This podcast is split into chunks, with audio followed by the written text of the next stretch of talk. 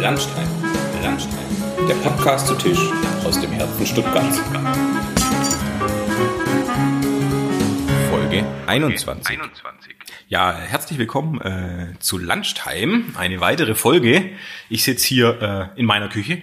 Äh, mir gegenüber nicht in live in dem Fall, sondern äh, auf dem Bildschirm. Wir sind mal wieder interaktiv hier und digital sitzt der Philipp, Philipp Heller. Hallo. Hallo Elmar. Und äh, ja, die wird so gehen, Philipp, wie all meinen anderen Gästen. Äh, ich habe am Anfang immer selber ganz viel rumgeprabbelt, woher man sich kennt und versucht, das herzuleiten. Und inzwischen habe ich einfach umgestellt und gesagt, das äh, darf der Gast als erste Wortmeldung sozusagen übernehmen. Und in dem Fall würde ich äh, sagen, hiermit deine erste Wortmeldung, woher kennen wir uns? Sehr schön. Ja, erstmal vielen Dank für die Einladung, lieber Elmar.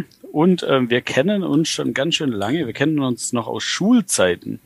Und in Schulzeiten schon immer war Elmar auch sein, der immer so Projekte gemacht hat und da unter anderem ähm, ein Big Band Projekt. Wir haben Musik ja auch zusammen gemacht, ganz viel.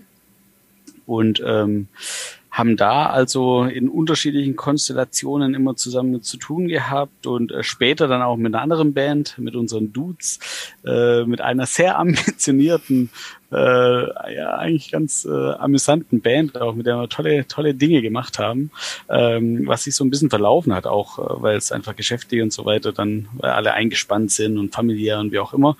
Und so hat man sich eigentlich nie aus den Augen verloren und ähm, war da eigentlich von, von Schulzeiten an dem Kontakt. Das hat er, hat er schön zusammengefasst. Habe ich das schön einmal eine schöne Summary abgegeben. Summary, ja. genau. Äh, ja, und tatsächlich hat sie das wirklich nie verloren. Ne? Also man, man sieht sie dann immer mal wieder sporadisch oder in Zeiten, in denen wir auch noch äh, ab und zu mal Konzerte gemacht haben oder geprobt haben oder so. Aber ähm, oder sonst eben, wenn mal ein Geburtstag ansteht oder sowas. Und sonst ähm, ist man trotzdem immer mal wieder in Kontakt, genau. Ja, äh, das Proben war auch eher sporadisch bei uns. das war sporadisch und auch nicht so viel. Sagen wir mal so, es war immer sehr effizient. Ja, genau.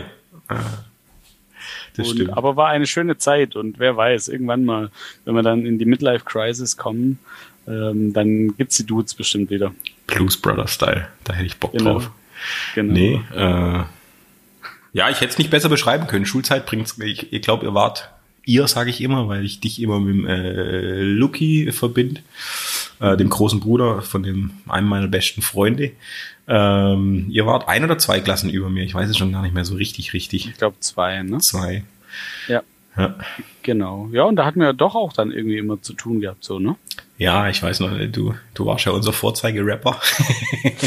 das ging irgendwann da. mal rum. Der Philipp, der ist jetzt Rapper und der äh, tritt ja. überall auf und hatte dann auch immer einen Haufen Flyer. Und da habe ich dich, glaube ich, immer supportet, warum auch immer mir das so Spaß gemacht hat, Flyer zu verteilen. Stimmt, ich äh, erinnere mich jetzt. Ja, das war äh, tatsächlich eine ganz schön coole Zeit. Und damals hat man, äh, ich und der Hanne, also äh, damals hieß er Trick 17, ähm, hatten auch wirklich den großen Traum, da ganz äh, groß zu sein. Und wir haben eigentlich sogar recht viel Konzerte Konzerte gespielt. Wir waren ja eigentlich jedes Wochenende und auch so Deutschland, Österreich, Schweiz und waren da schon ambitioniert, ne? Festivals und also Open Airs, alles Mögliche.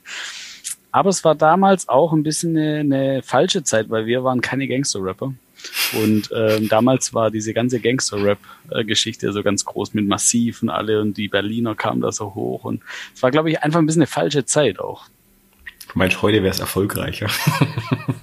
ich glaube tatsächlich, dass wir da, also dass wir, wäre damals äh, die Phase danach gewesen oder davor, ähm, also ich glaube schon erfolgreicher tatsächlich.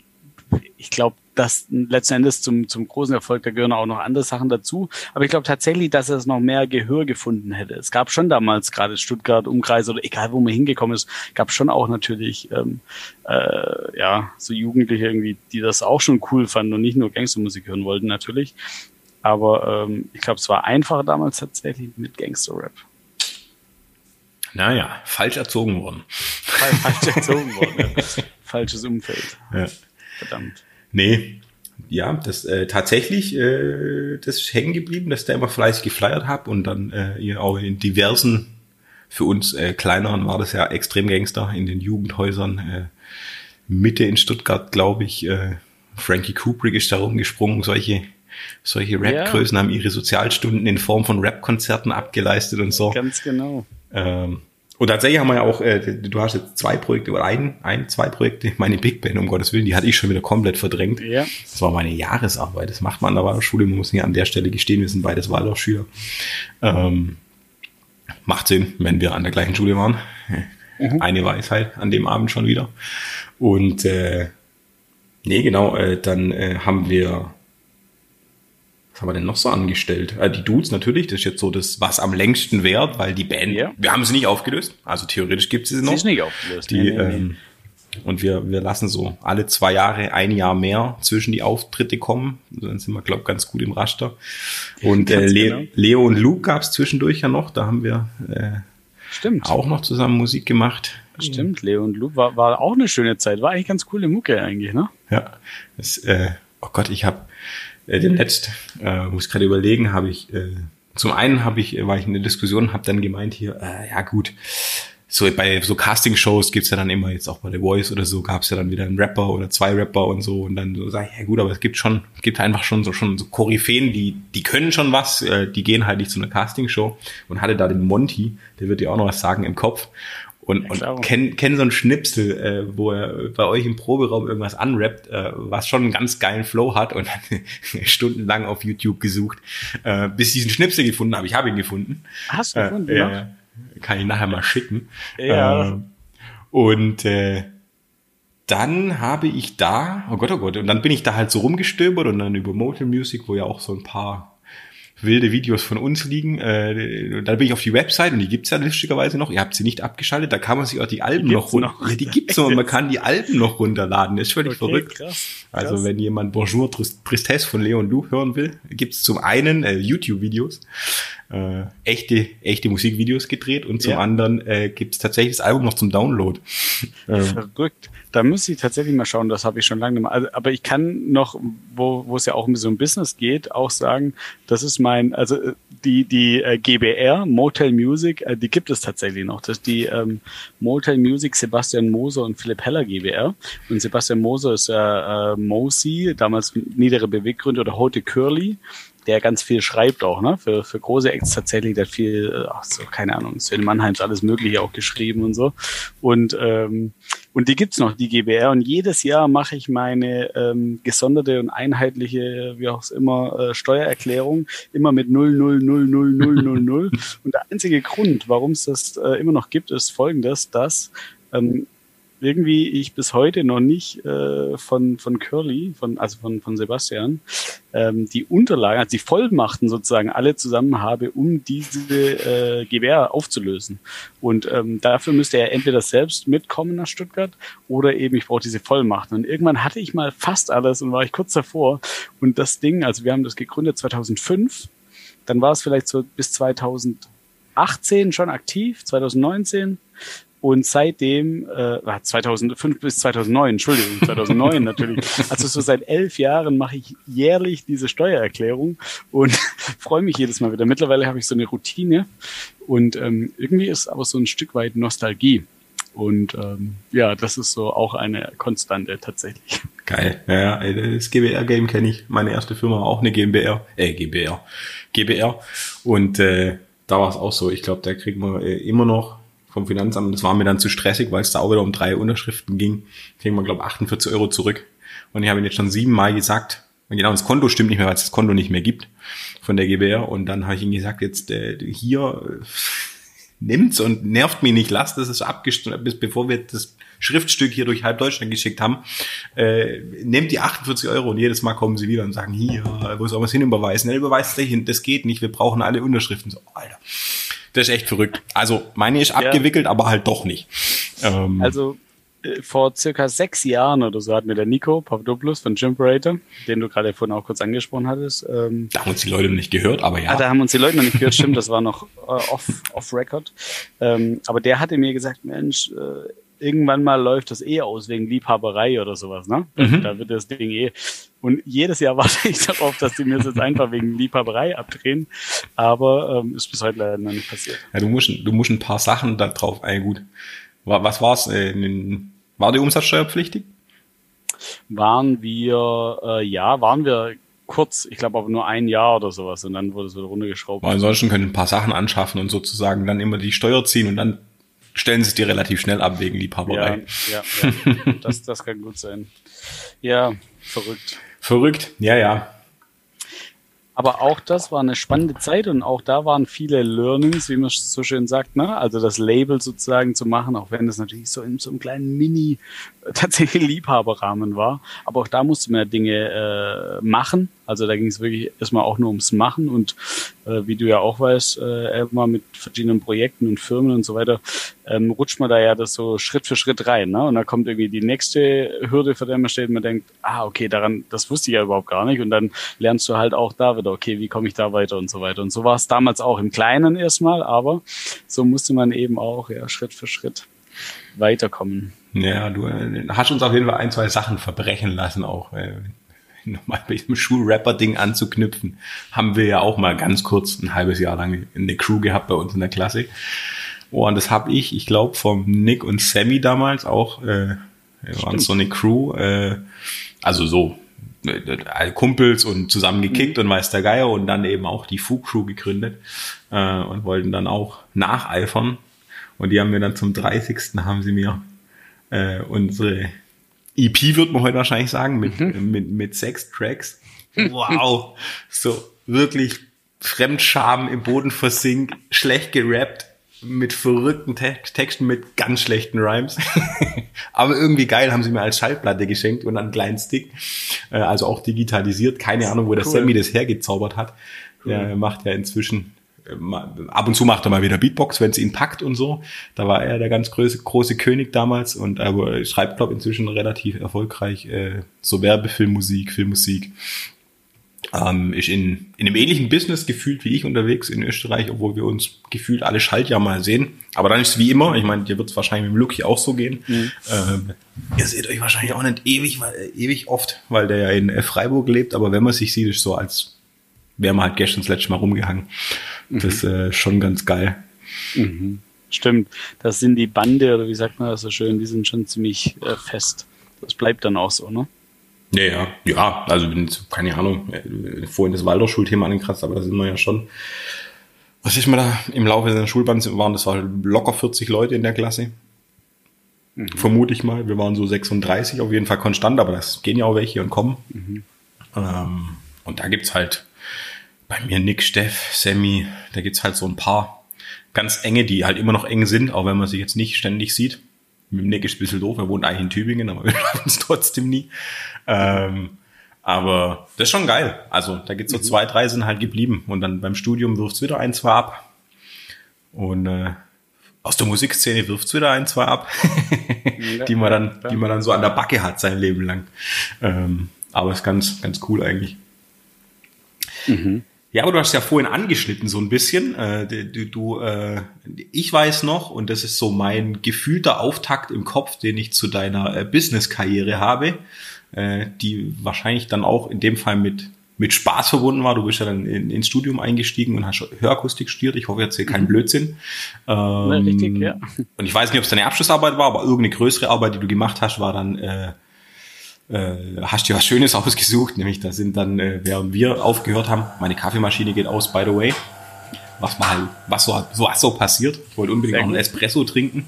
Sehr gut. Ähm, äh, das habe ich jetzt davon. Geräuschkulisse.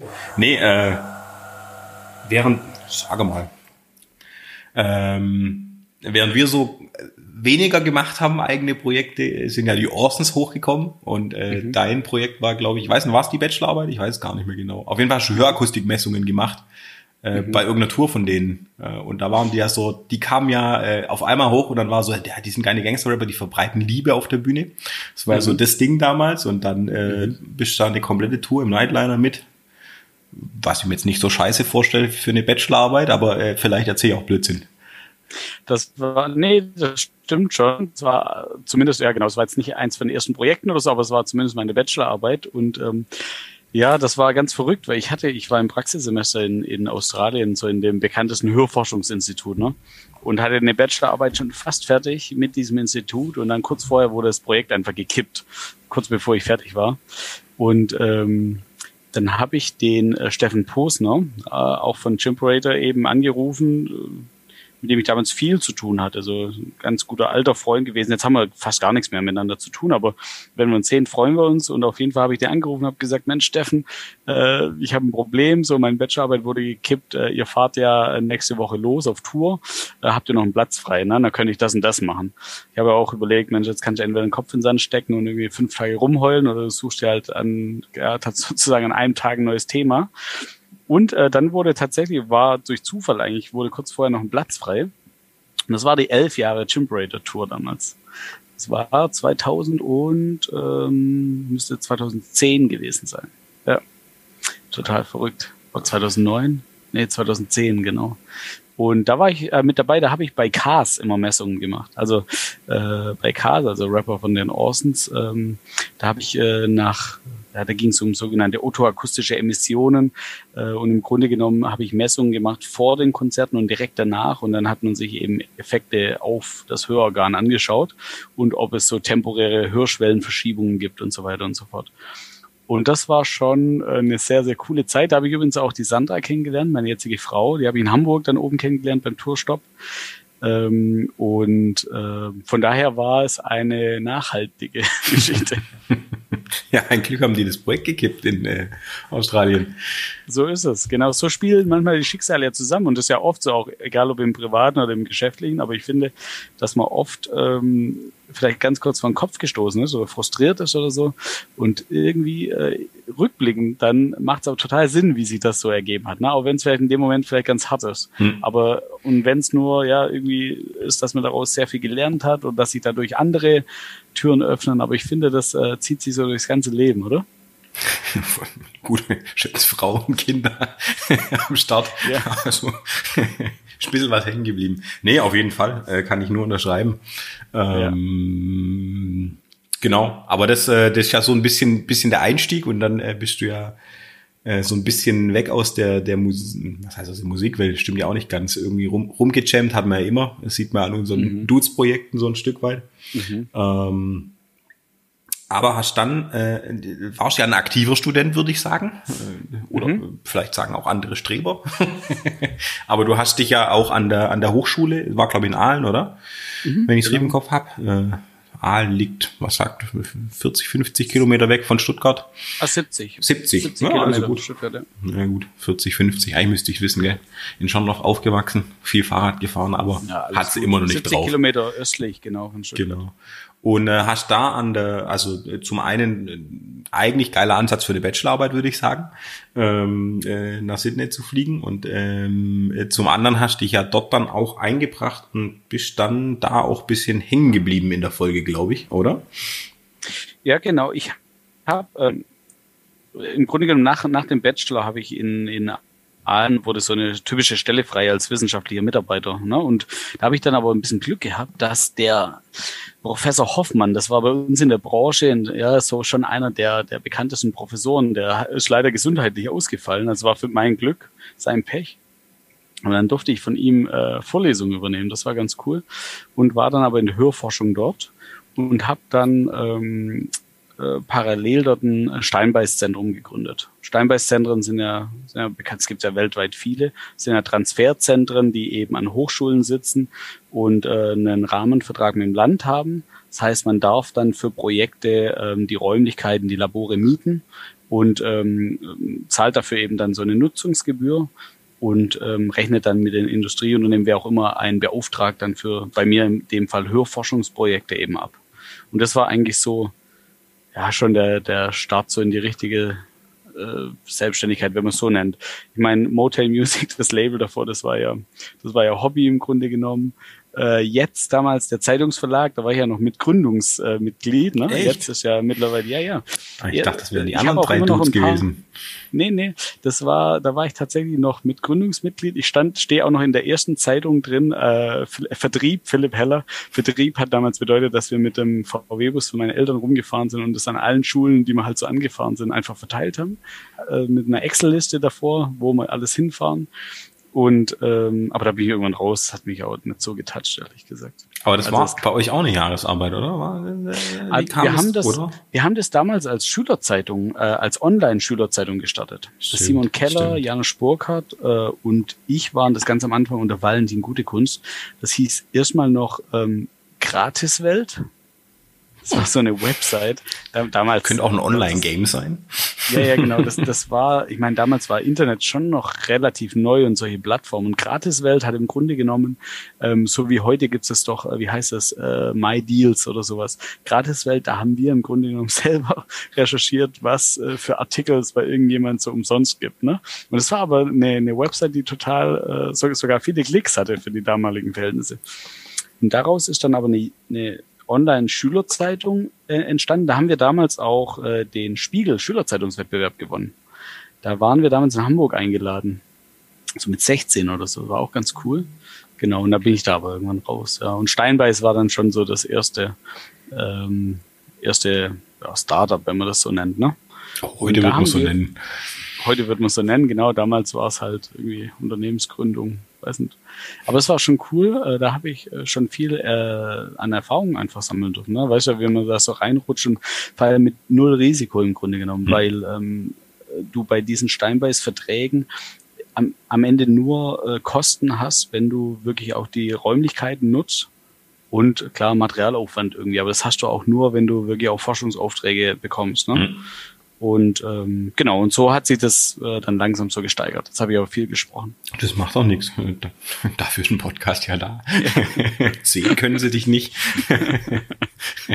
ja, da kann ich nämlich gleich weitermachen, wie die Story weitergeht, aber jetzt wollte ich mal ganz kurz. Ja, nee, ich habe noch einen kleinen Zwischenschwenk. Ja. Äh, weil ich Aalen schon noch im Kopf habe, da haben wir irgendwann äh, da haben wir auch gespielt. Da gibt's, ja, genau, da gibt's nämlich einen Song, der Abrissparty heißt. Mhm. Da seid ihr irgendwie umgezogen, oder? Mhm. Äh, da hatten wir auch ein lustiges da Konzert. Haben wir ein neues, genau. Da haben wir ein neues ähm, Hochschulgebäude bekommen für einen Studiengang, ein komplett eigenes neues. Und ähm, da gab es eine Abrissparty, ja. Da haben wir da gefeiert mit den Studierenden. Hm. Ich erinnere mich tatsächlich gar nicht mehr so richtig gut dran, ob das cool war oder nicht cool war. Ich auch nicht. dann, dann war es cool. Dann war es wahrscheinlich cool. Ich denke auch. Wenn wir nichts mehr wissen, ist schon mal gut. Also meistens waren in Aalen schon verrückte Partys. Als ich damals ähm, mich entschieden hatte, dann nach Aalen zu gehen und so, da war ich am Abend, bevor ich da umgezogen bin, ganz traurig, wirklich tief traurig und habe äh, so zu mir gesagt, okay, gut, jetzt ziehe ich da halt nach Aalen, da ist halt nichts los, jetzt werde ich einfach dreieinhalb Jahre durchziehen, werde halt so ein Nerdleben führen und werde halt keine Freunde mehr haben und ähm, aber ich werde das einfach durchziehen. Und dann kam ich da an, also dann bin ich abends hingefahren, ähm, klar, umgezogen, so haben wir schon davor, so die Sachen hin. Bin Sonntagabends hin und Montag war dann der, ähm, der Begrüßungstag und da ging das dort bei den Optikern und Akustikern um 10 Uhr morgens mit Freibier oder 9 Uhr morgens mit Freibier los. Und äh, ab da war klar, okay, das wird nicht so traurig, glaube ich, werden die dreieinhalb Jahre. ja, einer hat hier äh, im Raum Stuttgart nicht den besten Ruf irgendwie. Zum einen halt natürlich, äh, ich würde mir nie absprechen, dass ich schwäble. Ich schwäble natürlich äh, und denke immer, ich tue es nicht. Bis ja. ich mich hören muss, dann äh, weiß ich wieder, ich tue es auf jeden Fall. Dann wieder auf, ja. Und äh, da ist der Dialekt natürlich schon noch ein bisschen ausgeprägter, sagen wir mal so. Äh, und irgendwie ist halt so, wenn man es jetzt salopp oder äh, ketzerisch sagen will, dann ist halt da so, so Bauernstadtmäßig äh, verschrien, aber ich war damals auch äh, sehr positiv überrascht, wo wir dann, ja. da, da habe ich mich das erste Mal so durch allen Schansch irgendwie durch, wenn du hinten auf die Autobahn fährst. Ähm, mit dem Rad bin ich vielleicht mal dran vorbeigeschrammt bei einer langen Einheit oder so, aber so in der Innenstadt war ich nie und das ist super schön eigentlich. Mhm. Ähm, und äh, das Volk, also das, ich war auf jeden Fall, das, das ist mir hängen geblieben, auch wenn ich von der Party nicht mehr so viel weiß, dass das Volk eigentlich echt cool war. Und klar, wie eigentlich in allen Städten heißt ja nicht, dass äh, nur welche aus äh, zehn Kilometer Umkreis in Aalen studieren. Ja, genau. Also und Aalen ist wirklich, also ich habe Aalen richtig lieben gelernt und ich habe da ja auch lange gewohnt, das von 2005, äh, nee, 2006 bis 2000 oh, ich glaube, ich habe noch eine Wohnung gehabt bis 2012 oder so dort. Äh, war dann immer die ganze Zeit dort, aber ähm, das war schon eine, eine super coole Zeit und die Aalener sind sehr offenes Volk, also das denkt man gar nicht. Und die haben eine ganz coole Bar- und äh, Clubszene sogar auch, also es ist so eine schöne Fachwerk-Innenstadt, äh, ja, und du hast im Sommer überall sind Bars und überall sitzen Leute draußen. Das ist halt irgendwie, wenn du bei uns hier schaust, sag mal, in der Peripherie von Stuttgart, da orientiert sich dann auch eher alles nach Stuttgart rein und dann hast du hier in den Innenstädten drumrum ist abends eigentlich nicht viel los. Hm. Und in Aalen ist das halt so das Zentrum der Ostalb. Da kommen die halt von den ganzen Käffern drumrum und da ist richtig viel los. Also, und das ist schon cool. Hm. Und ähm, auch die Hochschule ist ja mit Abstand die forschungsstärkste Hochschule in Deutschland. Ja, also ja, mit Abstand. Das, da, da sitzt ja auch Zeiss, oder? Zeiss also dann, dann, da sitzt genau Marpal, also viele ja, so so tatsächlich so Hidden Champions eigentlich ja. oder ähm, ja, äh, Zulieferer, wie auch immer, äh, so Mittelständler, die man vielleicht auch so gar nicht so auf dem Schirm hat, aber da ist sehr, sehr viel Industrie, also hm. dem geht schon gut auf der Ostalb. Aber schwätze natürlich, wie lernt der Stadt drüber. Klar, aber ich ja auch, inzwischen mag ich es wieder. Am Anfang dachte ich, zwischenzeitlich hatte ich irgendwann so, ah, die Schwaben und so, und inzwischen finde ich es eigentlich so geil. So ein ja. richtig schöner schwäbischer Dialekt. Ja. Das hat schon was, die Säge. Ja, also das ist schon, also meine Frau, der Sandra, ging es schon am Anfang so, wenn die da hinkam, um mich zu besuchen von Hamburg runter, dann war es, glaube ich, schon auch spannend irgendwie, ja. Weil sie hatte am Anfang auch gesagt, da gibt's dann echt so mega hübsche Mädels in allen auch, die da rumlaufen. Und, ähm, und dann hörst du die aber reden und das ist schon ganz kurz irritierend. aber die sind mega. Also ich mag die Aussteller wirklich. Ja. Das ist schon, schon schön. Ähm, ja, genau. Und dann äh, jetzt, äh, jetzt wird's bei mir dann dünn, weil da haben wir dann irgendwie nur noch äh, musiziert und uns getroffen und eine gute Zeit gehabt und äh, beruflich also uns überlegen, quatschen wir. Also bei Bandproben haben wir halt geprobt und Berwurz getrunken. Berwurz, ja richtig, ja. Wenn wir gegrillt haben, dann haben wir halt gegrillt und gesungen und Berwurz getrunken. Ja. Ähm, tendenziell haben wir dann so den Business Talk äh, vernachlässigt und eigentlich weggelassen, ja. Haben eher Berwurz getrunken. Ja, das äh, also für alle, die nicht wissen, was Berwurz ist, äh, googelt's mal. Ich weiß gar nicht. Ein feines Getränk. Ein feines Getränk. Ich, ich kann mich wirklich noch gut erinnern, wo wir da unten geprobt haben. Wie alt ist der Friedemann jetzt? Äh, 27. 27, also äh, so gesehen schon, wenn wir ein bisschen zurückspulen, dann äh, auch eher ein Küken. Äh, der mhm. hatte dann irgendwann die, die Piano-Jobs so ein bisschen übernommen äh, in den Coverbands, in denen ich äh, mein Unwesen mittreiben durfte, äh, vom, vom Lucky damals. Mhm. Ähm, Johnny gab es zwischendurch ne? noch, genau, ja. der, der ist dann berühmter Praktikant in Berlin geworden. Nee, aber hat da inzwischen auch Family und äh, eine eigen, ein eigenes Business und so, aber das war äh, ein ganz, ganz großer Drang bei ihm, nach Berlin zu gehen. Ja. Ähm, so, und dann war der Friedemann, der Jungspund dabei und äh, hat da äh, gecovert und eben auch Dudes und so. Und dann haben wir auch irgendwas geprobt unten im Keller und dann kam die Leonie rein. Und wie weit war denn die Leonie weg? Kleine, also beides kleine Geschwister 25, vom Philipp. Also die ist nochmal zwei, Jahr, zwei Jahre jünger dann wie der Friedemann, genau. Genau. Und äh, auf jeden Fall bei mir noch als auf jeden Fall kleine Schwester abgespeichert. Ja, ja äh, bei mir auch. Stimmt. Irgendwann ist komisch, aber ja. Muss man meinen Bruder fragen, wie, wie das für ihn ist. Ähm, und äh, dann weiß ich noch, stand die äh, völlig wutentbrannt da, weil wir den Bärwurz weggetrunken haben. Und ich dachte so, Hä? die Leonie. das, das weiß ich gar nicht. Das war so stark stand wutentbrannt. Wie? Ihr trinkt den Bärwurz ohne mich? Und, so, und dann war halt schon leer. Und sie war völlig entzürnt und gefühlt, also in meiner Erinnerung war sie noch nicht 18 und es war so absurd. Und sie war voll sauer auf uns. Es war saugeil. Lustig. So, wir haben Kranz. Das, ja,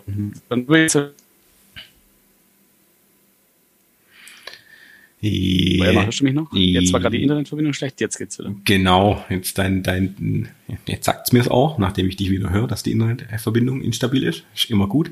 Äh, den Satz zum Le zu Leonie hat, äh, habe ich jetzt nicht gehört und dementsprechend das Aufnahmegerät natürlich auch nicht. Den darfst du jetzt natürlich wiederholen, wenn du willst. Ja, äh, nee, ich meinte nur, dass es, äh, dass das immer super Sessions da unten waren im Keller, im Proberaum und Studio hatten wir da ja eine Zeit lang auch drin. Und äh, aber das hat äh, haben meine Eltern jetzt tatsächlich äh, leer geräumt. Da kommt eine Sauna rein. Das war ja auch immer der Saunaraum. Es gibt's leider noch. Also, aber Berwurz und Sauna hört sich jetzt auch nicht so schlecht an. So ist es. Kann man auch oben, ne? Im Wohnzimmer dann. So, nämlich selber schuld, dann proben wir im Wohnzimmer. Genau. Aber stehen noch Kongas von mir bei euch rum, oder? Bestimmt. Also die sind dann auch noch da. Wenn okay. die da stehen, dann. Also sie haben es nicht in den Container geworfen, sondern nur leer geräumt. genau. nee, weil mein großes Set steht bei mir im Keller und äh, dann ist halt der Keller voll. Kongas stehen noch, naja. Aber äh, meine Übungskongas sind, glaube ich, mal bei euch stehen geblieben. Das kann sein, dann stehen sie da auch. Nö, alles gut. Ähm, ich komme eh zu nix. Aber, aber es wird jetzt eben langsam äh, Sauna dann. Ah ja. Ist ja gut, dann kann sein, dass es mal zum Friedemann in, in seine neue Wohnung äh, in Winterbach transferiert wird, der sich da jetzt auch ein Studio eingerichtet hat übrigens. Ja, das habe ich nie gedacht. Ja.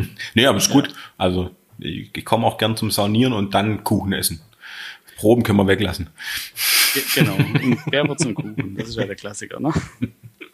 Stark.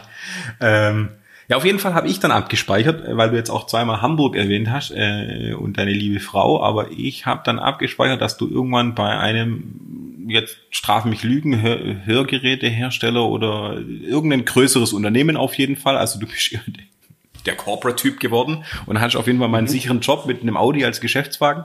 Soweit bin ich noch äh, im Bilde in Anführungszeichen und war's dann, das war dann irgendwie so abgespeichert, so der, der ist jetzt da und hin und her und äh, aber nebenher liefen ja auch immer noch so ein paar Sachen, wie irgendwelche Rallyes fahren in fremden Ländern und äh, Vorträge halten äh, in fremden Ländern, äh, so wo ich dann immer dachte, okay, krass, wir haben also so richtig drüber geredet, wie, wie, wie mhm. was für ein Experte jetzt auf seinem Gebiet ist, haben wir noch nie. Aber wenn er zu irgendeiner Konferenz wieder nach Abu Dhabi geflogen wird, dann wird er schon irgendwas drauf haben. Und dann haben wir halt wieder Bärwurz getrunken. Sagen, ja, genau. Und dann haben wir halt wieder Bärwurz getrunken und dann habe ich es gerade wieder vergessen. Äh, ja, ja, von, stimmt. von dem her äh, kannst du jetzt mich ab mit abholen äh, mit den Zuhörern, äh, wie so na, aus der aus dem Steinbeiß-Thema dann erstmal Corporate und Vortragsthema wurde ja. und dann ja. kommt noch was hinterher. Verrückt. Ja, also ich habe ähm, Sauna ist ein ganz guter Übergang, weil ich saß äh, irgendwann mal, als ich an der Hochschule gearbeitet habe, da haben wir einen Forschungsauftrag für diese Firma gemacht. Also es ist einer, ja, würde ich sagen, schon der weltweit äh, mit am meisten vertretenen Hörgerätehersteller. Und ähm, da saß ich mit dem Leiter der Audiologie in Orle in der Sauna nach dem Squash-Spielen. und äh, der hat dann gesagt, Mensch, Philipp, so jemand wie dich braucht man in der Industrie und so, kannst du dir nicht vorstellen, zu uns zu kommen. Und äh, lustigerweise war, als ich den ähm, Jörg Ellisser kennengelernt hatte, ich glaube 2008 muss das gewesen sein, da habe ich den kennengelernt das erste Mal und habe gedacht, mega, genau dem sein Job, das wäre so ein Traumjob. Ähm, der ist nämlich ja als Leiter der Audiologie für diese Firma auf der ganzen Welt rumgeflogen, hat Vorträge gehalten bei Fachkongressen, ähm, so das Train-the-Trainer-Ding gemacht, das heißt äh, vor Ort äh, Audiologen Experten geschult, die dann wiederum die Akustiker und so weiter schulen. Und äh, der hat mich dann äh, gefragt, ob ich in sein Team kommen möchte. Das war 2000, ich glaube 12, 2013 habe ich dann dort angefangen. Äh, ein hanseatisches Unternehmen, mittlerweile aber verkauft, ein, ein Schweizer Konzern, äh, war bis zu dem Zeitpunkt noch Inhaber geführt, also wirklich Mittelständler, ähm, aber trotzdem einer von den großen Playern sozusagen bei uns äh, in der Branche. Ich hätte es nur Phonak gekannt aus, äh, aus aber ja, weil, weil, genau, und Phonak Phonak ist jetzt mittlerweile die Schwesterfirma sozusagen von, von Hansaton. Ne? Hansaton würde ich auch sagen, pff, hoffentlich äh, kriege ich jetzt keinen Ärger, aber es hat so in Deutschland ein bisschen vielleicht an, an Relevanz verloren, seitdem es nicht mehr Inhaber geführt ist. Ähm, ist im internationalen Bereich aber schon noch auch. Ja, ich kenne Phonak nur, weil die früher ein Radteam hatten. Das ist natürlich meine Vergangenheit.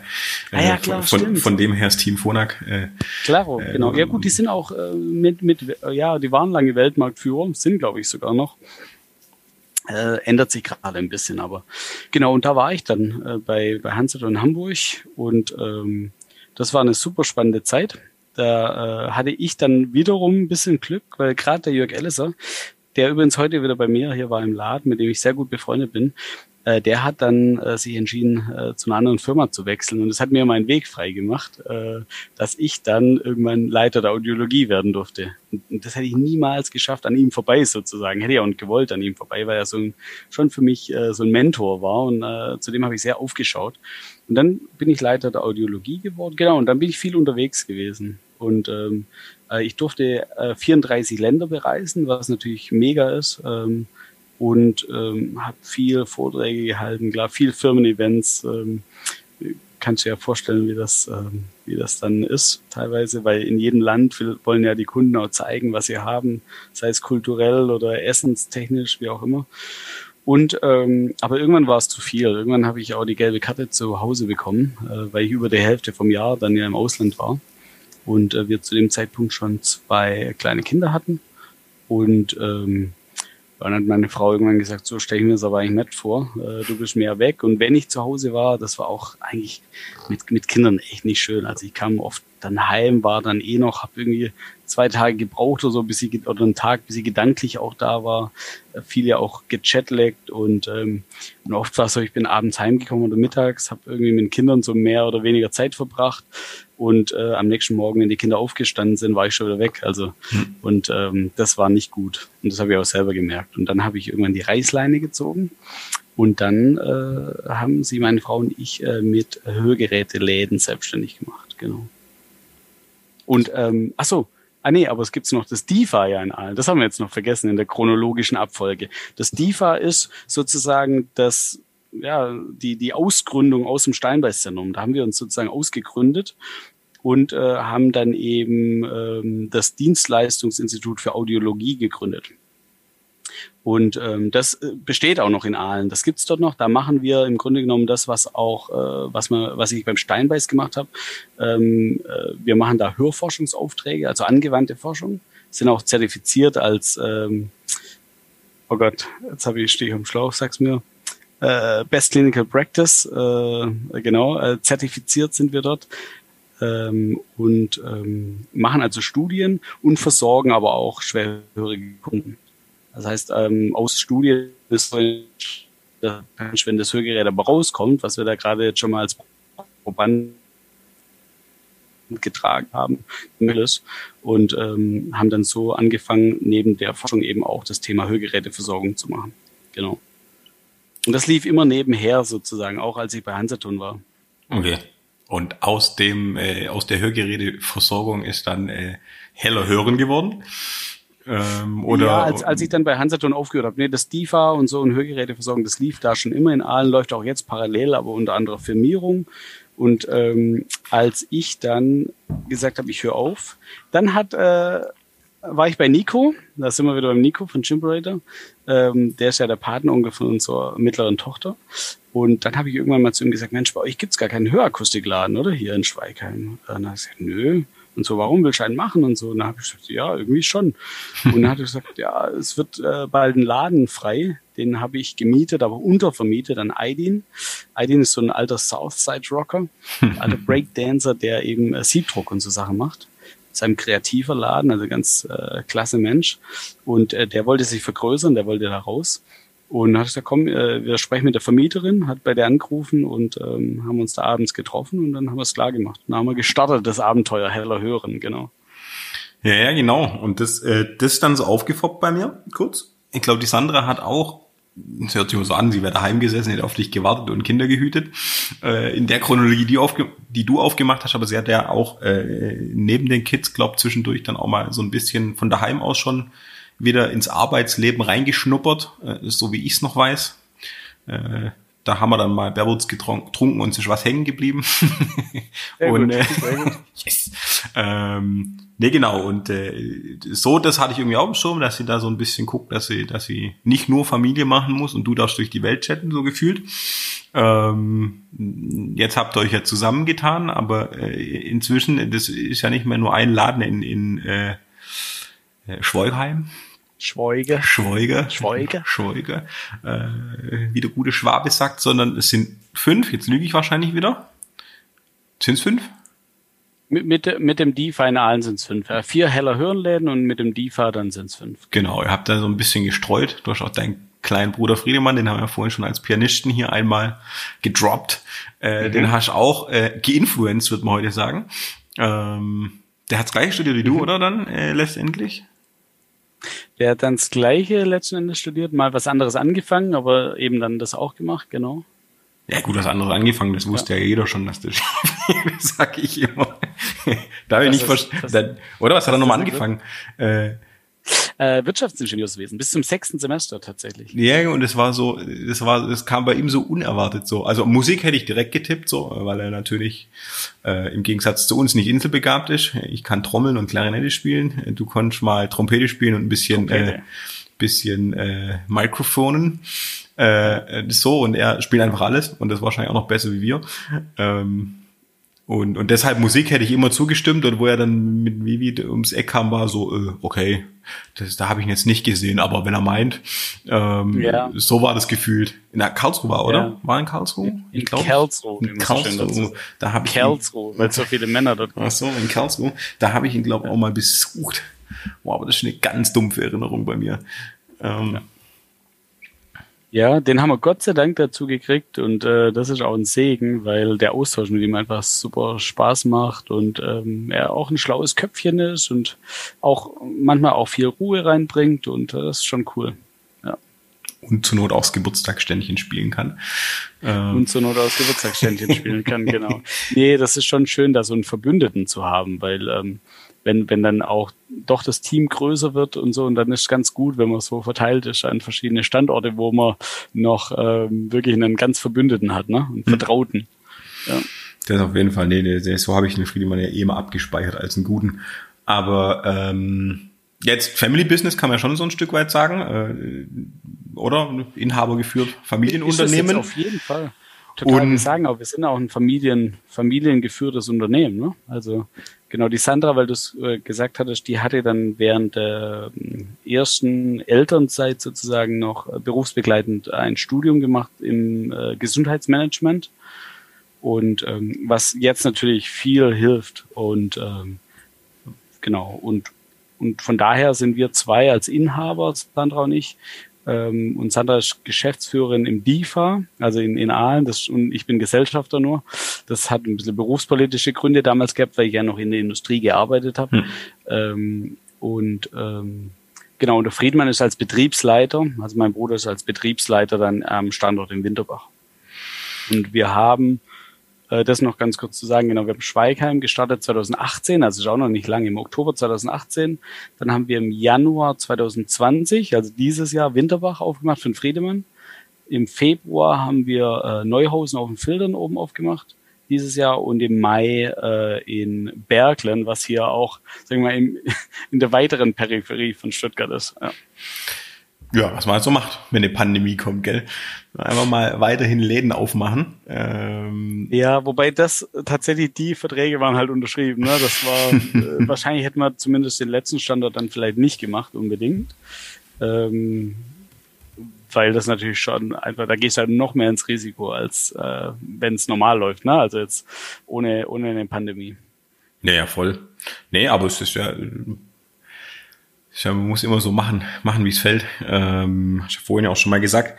Aber war das immer schon so? Weil, weil irgendwie tatsächlich, wir sind immer so durch die Musik gestolpert und so, so ein bisschen äh, und, und wussten grob, was wir tun. Aber so in den äh, unternehmerischen Deep Talks sind wir irgendwie äh, jetzt schon zweimal spaßeshalber mit Bearwoods abgekürzt äh, nie so gegangen. Aber war das immer so ein bisschen Ziel da anzukommen oder war es einfach, äh, wie du es vorhin so ein bisschen gesagt hast, ich habe witzigerweise auch auf meiner äh, kleinen Homepage stehen, einfach so reingerutscht, weil ich irgendwie, ich war jetzt nicht der, der wie der Johnny vielleicht so ein bisschen nach Berlin wollte und, und was mit Medien machen, äh, war ich nie so und, und war dann im gut sportisch irgendwie immer schon dabei, aber jetzt, äh, dass ich irgendwie Handball-Bundesliga produziere und äh, verantwortlich bin für die Rate eben da, das äh, Mediensignal heißt ein TV-Signal äh, national zu produzieren, vielleicht auch mit Helis und Motorrädern und sonstigem Kram oder selber von der Kamera rumzuspringen, war jetzt bei mir irgendwie so nie auf der Platte äh, und hat sich halt so entwickelt. Äh, ich wollte immer Sportmanager werden, das habe ich irgendwie so ein Stück weit geschafft, weil wir auch Sportler betreuen inzwischen.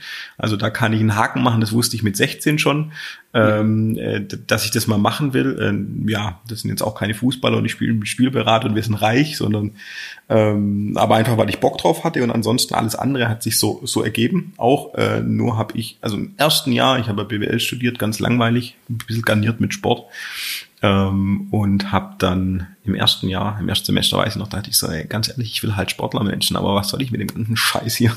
dieses, mhm. dieses Rechnen und FIBU und weiß der Geil. Kaufmännische Ausbildung gemacht, ein Glück davor. Von dem her war ich ein bisschen vorgewarnt.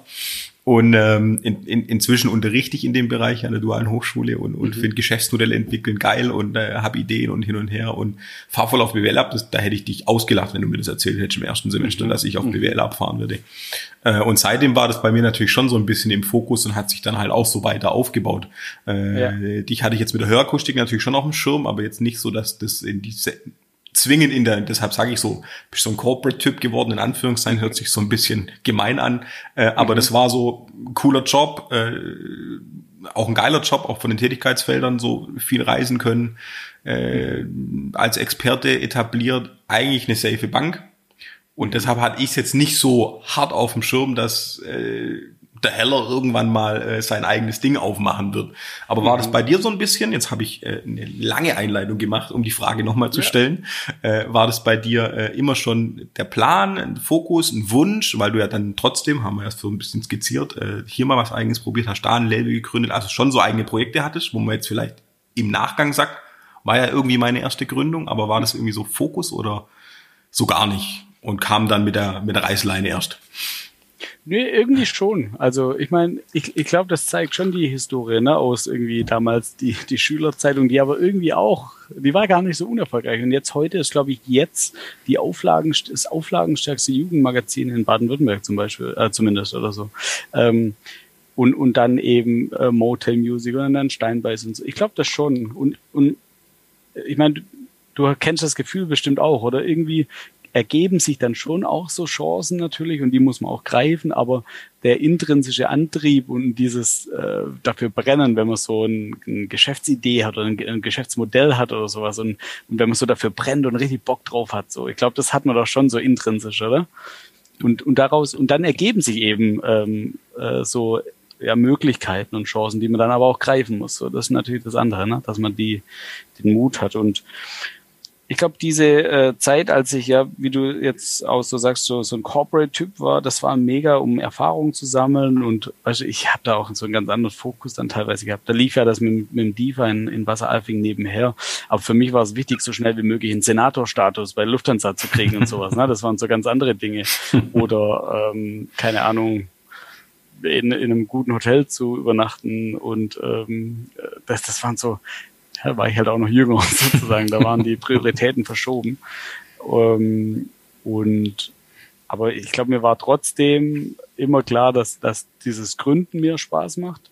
Und klar, und dann hat aber auch ein bisschen natürlich die Not oder die Reißleine äh, auch dazu geführt, das natürlich dann wieder komplett äh, zu verfolgen. Und, und dann ist aber für meine Frau und mich ziemlich schnell klar geworden, auch, also wir haben so ein, so ein, ne, eine Vision gehabt oder so einen Plan gehabt, dass wir gesagt haben, ziemlich schnell nach der ersten Gründung, dass wir in zehn Jahren möchten wir gern zehn Fachgeschäfte haben.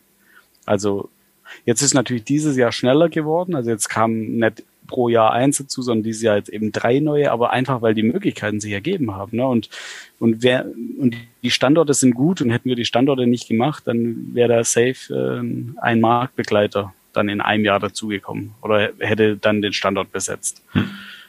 Und, und das sind ja dann so, so Chancen, äh, Opportunities, ähm, die man halt dann schon auch irgendwie greifen muss, ne? Und die man dann halt machen muss. Und das dann außerplanmäßig. Aber ich glaube, dieses jetzt so, so die Strategie, äh, der langfristige Plan und so weiter, das steht schon. Das ist schon bei uns jetzt nicht irgendwie so ähm, von, keine Ahnung, nur aus einem Zufall raus oder so. Hm. Ja. Ja, gut, und das, man kann ja ein langfristiges Ziel haben, wenn man es schnell erreicht, ist ja auch schön. Heißt ja nicht, dass das langfristige Ziel dadurch kaputt geht. Ähm, ja, das stimmt. Auch wenn man schneller ankommt, dann muss man halt das nächste finden. Ähm, nee, eben. Aber, ja. Ja. Ja, und, und aber genau, und es hat aber natürlich auch einen großen Nachteil, was wir gerade auch merken, ne? dass ähm, wenn man, sagen wir mal, normalerweise, wenn, wenn du jetzt sagen würdest, so wie wir es ursprünglich geplant haben, dass man pro Jahr Einladen dazu nimmt, dann, dann wachsen die Strukturen ja ganz äh, ja natürlich eigentlich ja. und du kannst die Prozesse nachziehen. Ne? Und mhm. jetzt habe hab ich Glück, äh, dass ich in der Industrie damals das prozessuale Denken gelernt habe, was, was ja viele in, in kleinen Unternehmen überhaupt gar nicht können mhm. oder auch nie gelernt haben. Und ähm, meine Frau, die Sandra, das eben auch im Studium auch viel da behandelt hat. Und ähm, dass wir jetzt die Prozesse irgendwie so ganz strikt auch wirklich äh, überhaupt mal aufgezogen haben. Davor gab es ja gar keine Prozesse. Mhm. Da hat mal den Laden gemacht, ne? da warst, hast du dich halt abgesprochen. Ja, ja. Und, ähm, und das ist schon was, wo wir jetzt so ein bisschen an die Grenzen kamen, wo wir gesagt haben, okay, das war jetzt vielleicht so ein Laden in, in der kurzen Zeit zu viel. Es wäre vielleicht besser gewesen, ein weniger, dann die äh, Prozesse äh, zu festigen äh, und dann eben die Struktur größer zu machen. Aber auf der anderen Seite, dann wäre halt die Chance wieder weg gewesen. Ne? Hm. Ah, ich sag da immer gesünder und ungesünder dazu. Seid ihr vielleicht ein bisschen ungesünder unterwegs gewesen, was ja nicht heißt, dass es ja. ganz schlecht war, äh, ja. sondern wahrscheinlich wäre es anders ein bisschen gesünder gewesen. Aber ich sage auch immer, mein geiles Fastfood ist halt auch geil, ob es jetzt gesund ist oder nicht. ja, ähm, das stimmt schon. Und aber aber das sind halt Dinge, die die klar, die, die muss man auch berücksichtigen. Ne? Es ist halt nicht nur geil, dann äh, schnell, also im Verhältnis, wir sind ja immer noch ein kleines Unternehmen, aber schnell zu wachsen, ähm, da, das, das kann ich dann auch in Trouble bringen, wenn man da nicht sehr, sehr strukturiert ist. Voll. Ähm, und das kann einen dann auch ein bisschen überrennen, natürlich, so im Alltagsgeschäft, wenn da die Prozesse nicht ganz klar definiert sind. Und das ist schon was, woran wir ganz, ganz arg bewusst jetzt gearbeitet haben, die letzten Monate auch. Ja, ihr seid ja auch, also sehe ich immer so ein bisschen, man ist ja dann auch so ein so ein Ankerpunkt für die, also weil es kann ja, es kann ja auch sein, es explodiert einfach das Geschäft und du hast dann viel zu tun. Ähm, aber du bist ja, also man macht ja mehrere Ebenen auf bei so einem, bei so einer Geschichte. So beim Mitarbeiter äh, dazu kommt, macht man, äh, man macht dieses Prozessuale auf, man macht äh, den Laden an sich mit operativem Geschäft auf, man macht aber auch aber das Thema Führungskraft auf. Ähm, so, also da gehen ja dann auf einmal ganz, ganz viele Felder auf, die man irgendwie bedienen muss äh, und, und äh, wo man ein Stück weit auch gemessen wird, bewusst oder unbewusst, je nachdem, wie die Feedback-Kultur ist. Ähm, aber das sind ja auch so, so Sachen. Also manchmal kann es ja auch sein, du, du hältst das vom Prozess her und operativ ganz gut im Griff und es sind geile Umsätze. Äh, du vergisst aber äh, Führungskraft zu sein, kann dir dann halt mhm. äh, sozusagen äh, Midterm auf die Füße fallen. Ähm, weil dann halt auf einmal die Stimmung kippt, obwohl alles äh, operativ gut äh, mhm. exekutiert ist. Das sind ja immer so, das ist, ein, das ist ein äh, spannender Mix und wenn man dann da drauf Bock hat und drauf steht, dann, dann passieren natürlich äh, spannende Sachen und dann ist ja, da macht es ja auch Spaß zu wachsen ein Stück weit. Also selbst wenn es einmal überrennt, ich bin ganz gern so, dass ich mich äh, dann immer in einem, also keine Ahnung, wenn dann kommt, ja, wer produziert schon eine Rad-DM, äh, so, dann sage ich, klar, mache ich, kein Problem. Mhm. Und dann denkst du, okay, zwei Helis, acht Motorräder, Ü-Wagen, mhm ich habe halt mal wieder Ja gesagt. So, also man, ja. man, darf ja schon immer so ein ganz kleines, also sonst wächst man auch nicht, wenn man nicht ein Stück zu Aber groß greift. Ist cool, wenn man dann einfach da auch ein bisschen mutig ist und, und das wagt, weil sonst kommst du ja nie weiter, ne? Voll. Sonst verschiebst du die Grenze ja nie, sozusagen, äh, genau. in Richtung äh, Ziel oder in Richtung nach vorne. Ja, und witzigerweise werden wir uns ja an einer Stelle wiederhören. Äh, lernt man auch raus, wenn man es jetzt zu weit verschoben hat oder halt mal in eine Richtung gegangen ist, die nicht gut funktioniert hat. Ähm, ja. Äh, da habe ich ja äh, da, darf ich mich mit dir auch nochmal drüber unterhalten, habe ich gehört, an anderer Stelle, ja. ohne da zu viel vorwegzunehmen. Ähm, nee, und ich, ich finde, bei mir ist immer so ein bisschen, weißt du, in der Nachbetrachtung kann ich sagen, ich, ich bin dann äh, Abteilungs geworden, äh, Abteilungsleiter geworden hier in Johndorf oder habe mich auch in meinen Teams, wo ich gefahren bin, als Fahrer eingebracht. Danach war ich irgendwann Teamchef von unserem kleinen Amateurteam. Äh, und, und da, keine Ahnung, ein Semester, wo nicht so viel los war in der Uni, äh, ein komplettes Team aus dem Boden gestampft, äh, Sponsorengelder akquiriert innerhalb von sechs Wochen, äh, ein zeitloses Trikotdesign, wo ich jetzt mit Marketingmaßstäben dran gehen würde und sagen, okay, krass, wir waren ganz schön clever, haben wir uns in dem Moment nicht so überlegt. Ähm, aber so in der, in, in der Rückbetrachtung sage ich, okay, da und da und da hatte ich das Projektchen und daraus war ja irgendwie klar, dass das wird. So, mhm. aber in dem Moment war es mir gar nicht klar und äh, dass ich dann irgendwie mal kurz ins Fußballbusiness abgebogen bin und dann so und so wieder zurück oder ein bisschen raus aus dem Radbusiness und so.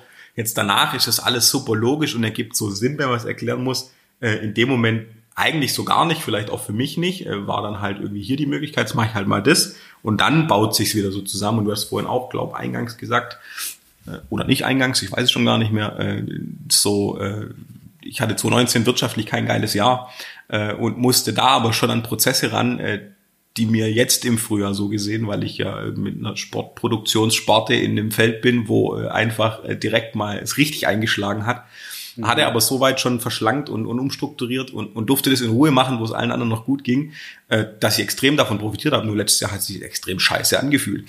Ähm, mhm. und, und, und jetzt sage ich so, vielleicht war es ein glücklicher Zustand, ähm, was du in dem Moment nicht so bewertest, aber das ist ja immer so. Man kann es erst hinterher bewerten, so richtig. Ja. Äh, und, und ein Visionär weiß es vielleicht vorher, in Anführungszeichen und vertraut halt, dass er eventuell da ankommt und dann sagt man, krass, woher hat er das gewusst?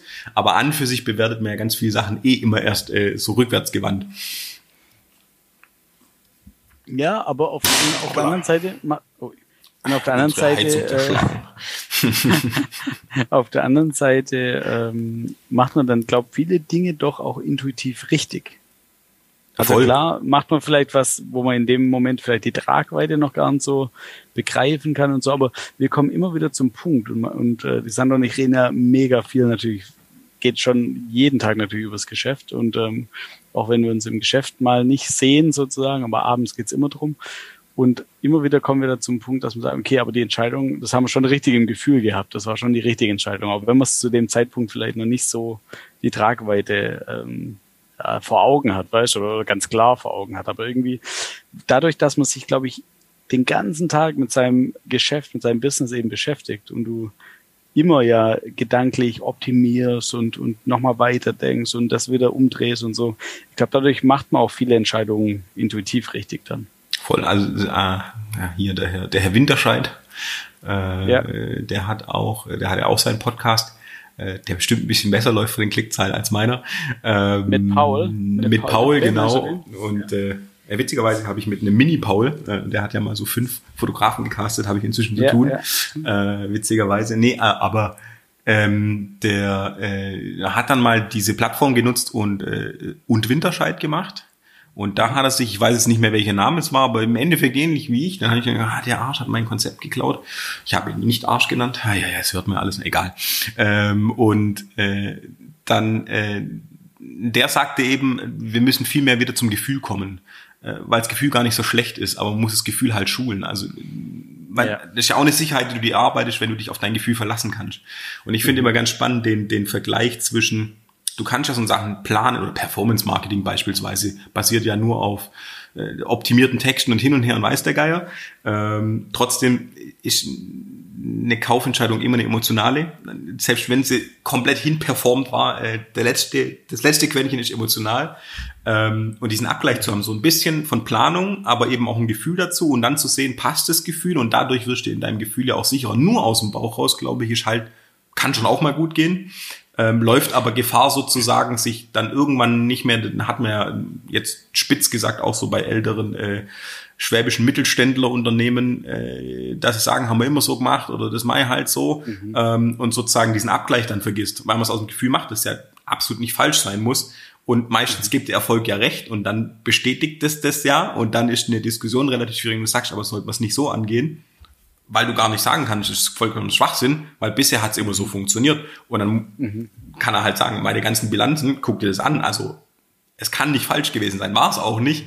Aber da so einen Abgleich hinzukriegen zwischen, zwischen Planung, äh, also wirklich auf den Prozess gucken und auch planerisch rangehen und dem Gefühl und da einen Abgleich zu haben. Ich glaube, das ist ein ganz geiler Mix, wobei ich jetzt behaupten würde, dass unser ganzes Leben so ein Mix ist. Also ich glaube, es wird nicht die totale Digitalisierung, ich glaube nicht, es wird äh, das totale autonome Fahren, sondern es wird immer ein Mix bleiben aus, mhm. ähm, aus den Geschichten. Aber auch an der Stelle finde ich es eben, eben super spannend. Äh, also weil Gefühl hat man ja immer und man hat immer ein Bauchgefühl und ganz oft ist das ja intuitiv auch nicht falsch. Also man hat ja manchmal so Intuitionen, ja. aber da einen Abgleich zu haben und das Gefühl immer besser zu kennen, um dann zu sagen, okay, ich kann auch mal was aus dem Bauch machen man kann auch aus dem Bauch mal falsch liegen. Why not? Ähm, Was auch okay ist, ne? Ja. Also absolut. Aber das stimmt, ja. Ja, das ist in vielen Bereichen so. Und ähm, was wollte ich jetzt gerade sagen? Da wollte ich noch was ganz, ganz, ganz Schlaues. Schlaues dazu sagen. Das habe ich gerade direkt vergessen mit dem Satz. Verdammt. Ja, aber auf jeden Fall, ah nee, genau, ich, ich wollte das sagen, dass ich auch in der Vergangenheit mal irgendwie so, so äh, Momente hatte, wo ich überlegt habe, Mensch, warum hat jetzt der Mitarbeiter, die Mitarbeiterin irgendwie nicht, warum hat die da so nicht mitgedacht? Ne? Mhm. Kann, kann doch gar nicht so irgendwie falsch dann denken in dem Moment. Und dann komme ich aber immer wieder zu dem Punkt, dass ich mir denke, doch, weil eben nicht da je, also ein, ein Mitarbeiter nicht rund um die Uhr mitdenkt und immer schon und natürlich können die nicht wissen, also klar, außer man macht es in so einem Town Hall Meeting, dass man natürlich die, die Vision, die Strategie kommuniziert, aber, aber die sind ja sonst nicht gedanklich immer dabei und, und denken eben weit in die Zukunft voraus und überlegen immer, was können wir noch optimieren und so weiter. Na klar können die dann oft Dinge vielleicht nicht so entscheiden, wie wir das entscheiden, was für uns ganz klar ist, weil wir wissen ja, wo wir hinwollen, ne? Ähm, aber das bringt mich zu einem Punkt, dass man vielleicht das, das könnten wir auch machen, vielleicht auch noch öfter mit den Mitarbeitern macht, äh, dass man äh, so ja, Visionen oder, oder Strategien vielleicht auch noch mehr kommuniziert. Voll. Ja. Also das, ich durfte ja auch schon sanieren als Interimsmanager in Anführungszeichen. Ähm, und das ist ja immer die Frage. Also manche sagen, sie teilen wenig mit den Mitarbeitern. Ich habe mit denen, äh, was habe ich denn geteilt mit ihnen? Ich habe mit ihnen äh, einfach den Umsatz, Monatsumsatz mit ihnen geteilt, in den genauen Zahlen, in den genauen Bereichen mhm. und äh, die Vorjahresumsätze. Ähm, und alles andere habe ich so ein bisschen offen gelassen. Aber im Endeffekt war klar, wir waren weniger Mitarbeiter, weil ich reduzieren musste in dem Moment. Das war mein Job. Mhm. Ähm, und wenn wir dann halt, keine Ahnung, 40.000 Euro mehr gemacht haben wie im Vergleichsmonat davor, äh, Vergleichsmonat im Vorjahr, mit weniger Mitarbeitern war klar, dass wir erfolgreich unterwegs sind.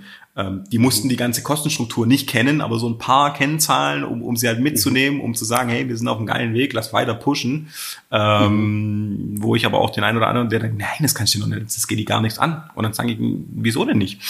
Ähm, also ja, sonst haben sie gar keine Chance zu reagieren, ne? Oder, voll oder zu und, verstehen, wo, wo stehen wir, ja. Voll. Und das ist, einen anderen Punkt erklärst du ihnen dann, dass wenn du halt Kartons klein machst, der Container nicht alle Woche geleert wird, sondern alle zwölf Wochen und dass du dadurch halt im Jahr 10.000 Euro einsparen kannst.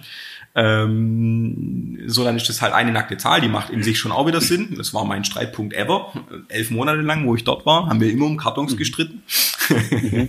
ähm, aber auch EC-Gerät, äh, PIN eingeben oder unterschreiben lassen, waren halt, äh, wir hatten jetzt nicht so riesige Ausfälle an der Stelle, äh, wenn man nur mit Unterschrift gemacht hat und auch nicht die Riesenbeträge was man ja dann im aktuellen Radbereich, wenn so ein E-Bike mal 5000 Euro kostet, kann ich ja schon sagen, ich ein gewisses Risiko. Aber ohne PIN-Eingabe haben wir halt 4.500 Euro eingespart, die wir im letzten Mal das dann mehr Gebühr kostet. Also es sind so ich konnte in dem Laden nur an kleinen Stellschrauben drehen. Ähm, aber immerhin, aber es war auch cool, weil dann, dann merkst du auch hinten, der, der Outcome sozusagen ist ja auch spannend dann. Voll und also mega Erfahrung, weil dann ja, nochmal im Radladen gewesen so, aber da, da ist viel passiert und im Endeffekt, wenn du, wenn du reduzierst, die letzten drei, vier kannst du nicht rauswerfen, weil sonst musst du alleine machen. Äh, und dann ja. ist es wieder so, und du bist ja trotzdem einer, der den vor den Latz gesetzt wird. Und dann musst du die Mischung finden zwischen äh, Kumpel und eben doch, äh, ich muss hier aber Druck machen. Ähm, weil dir bringt's nichts, wenn sie unmotiviert sind. So. Und da, da, wenn ich jetzt so zurückgucke, da, das waren meine ersten Führungserfahrungen in dem, also in dem, im harten Führungsvergleich. Natürlich war ich davor schon äh, hatte ich Teams um mich rum, aber das war, das war halt eine knifflige Situation. Schon was anderes dann noch. Und äh, da, da habe ich aber auch Bock drauf entwickelt, zu sagen, okay, äh, wie will ich mhm. führen? Und äh, gerade der Konrad, der war hier auch schon Gast, ähm, der, der setzt sich negativ mit dem Thema auseinander. Äh, und der war so bei so Etappen in seinem Unternehmen äh, immer so, und er sagt, ja, für 10 bin ich der, die richtige Führungskraft. Ich weiß nicht, wie mit 15 ist. Bei 15 habe ich gesagt, ja, geht noch. Ich weiß nicht, wie es bei 20 ist. Bei 20 habe ich gesagt, ah, ich weiß nicht, wie es bei 30 ist. Ähm, aber finde ich auch einen starken Ansatz, immer zu sagen, okay, bin ich die richtige, weil es verschiebt sich ja auch. So, wie du gesagt hast, im ersten Laden habt ihr keine Prozesse aufgesetzt, habt ihr halt gemacht. Da kamen Kunden rein, die mussten bedient werden. Äh, da musste nachgeordert werden, weiß der Geier. Und dann irgendwann rutscht das ja so weg, dass du auf einmal mehr in Prozessen denkst, nicht mehr ganz operativ bist.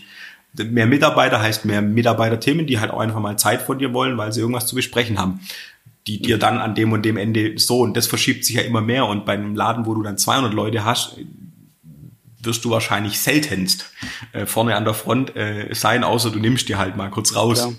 Ähm, aber auch das und da zu challengen, sich selber zu challengen, zu sagen, okay, bin ich der Richtige, ist das meins oder ist meine Division meins, aber jetzt muss ich gucken, dass ich dann sozusagen, keine Ahnung, eine Ebene einziehe oder da einen anderen hinsetze, damit ich mich mehr auf Strategie oder hatte ich jetzt auch schon mit einem, der gesagt hat, naja, aber eigentlich will er halt im Team vorne mit dabei sein er will gar nicht der große Unternehmer werden, ich habe sein Unternehmen.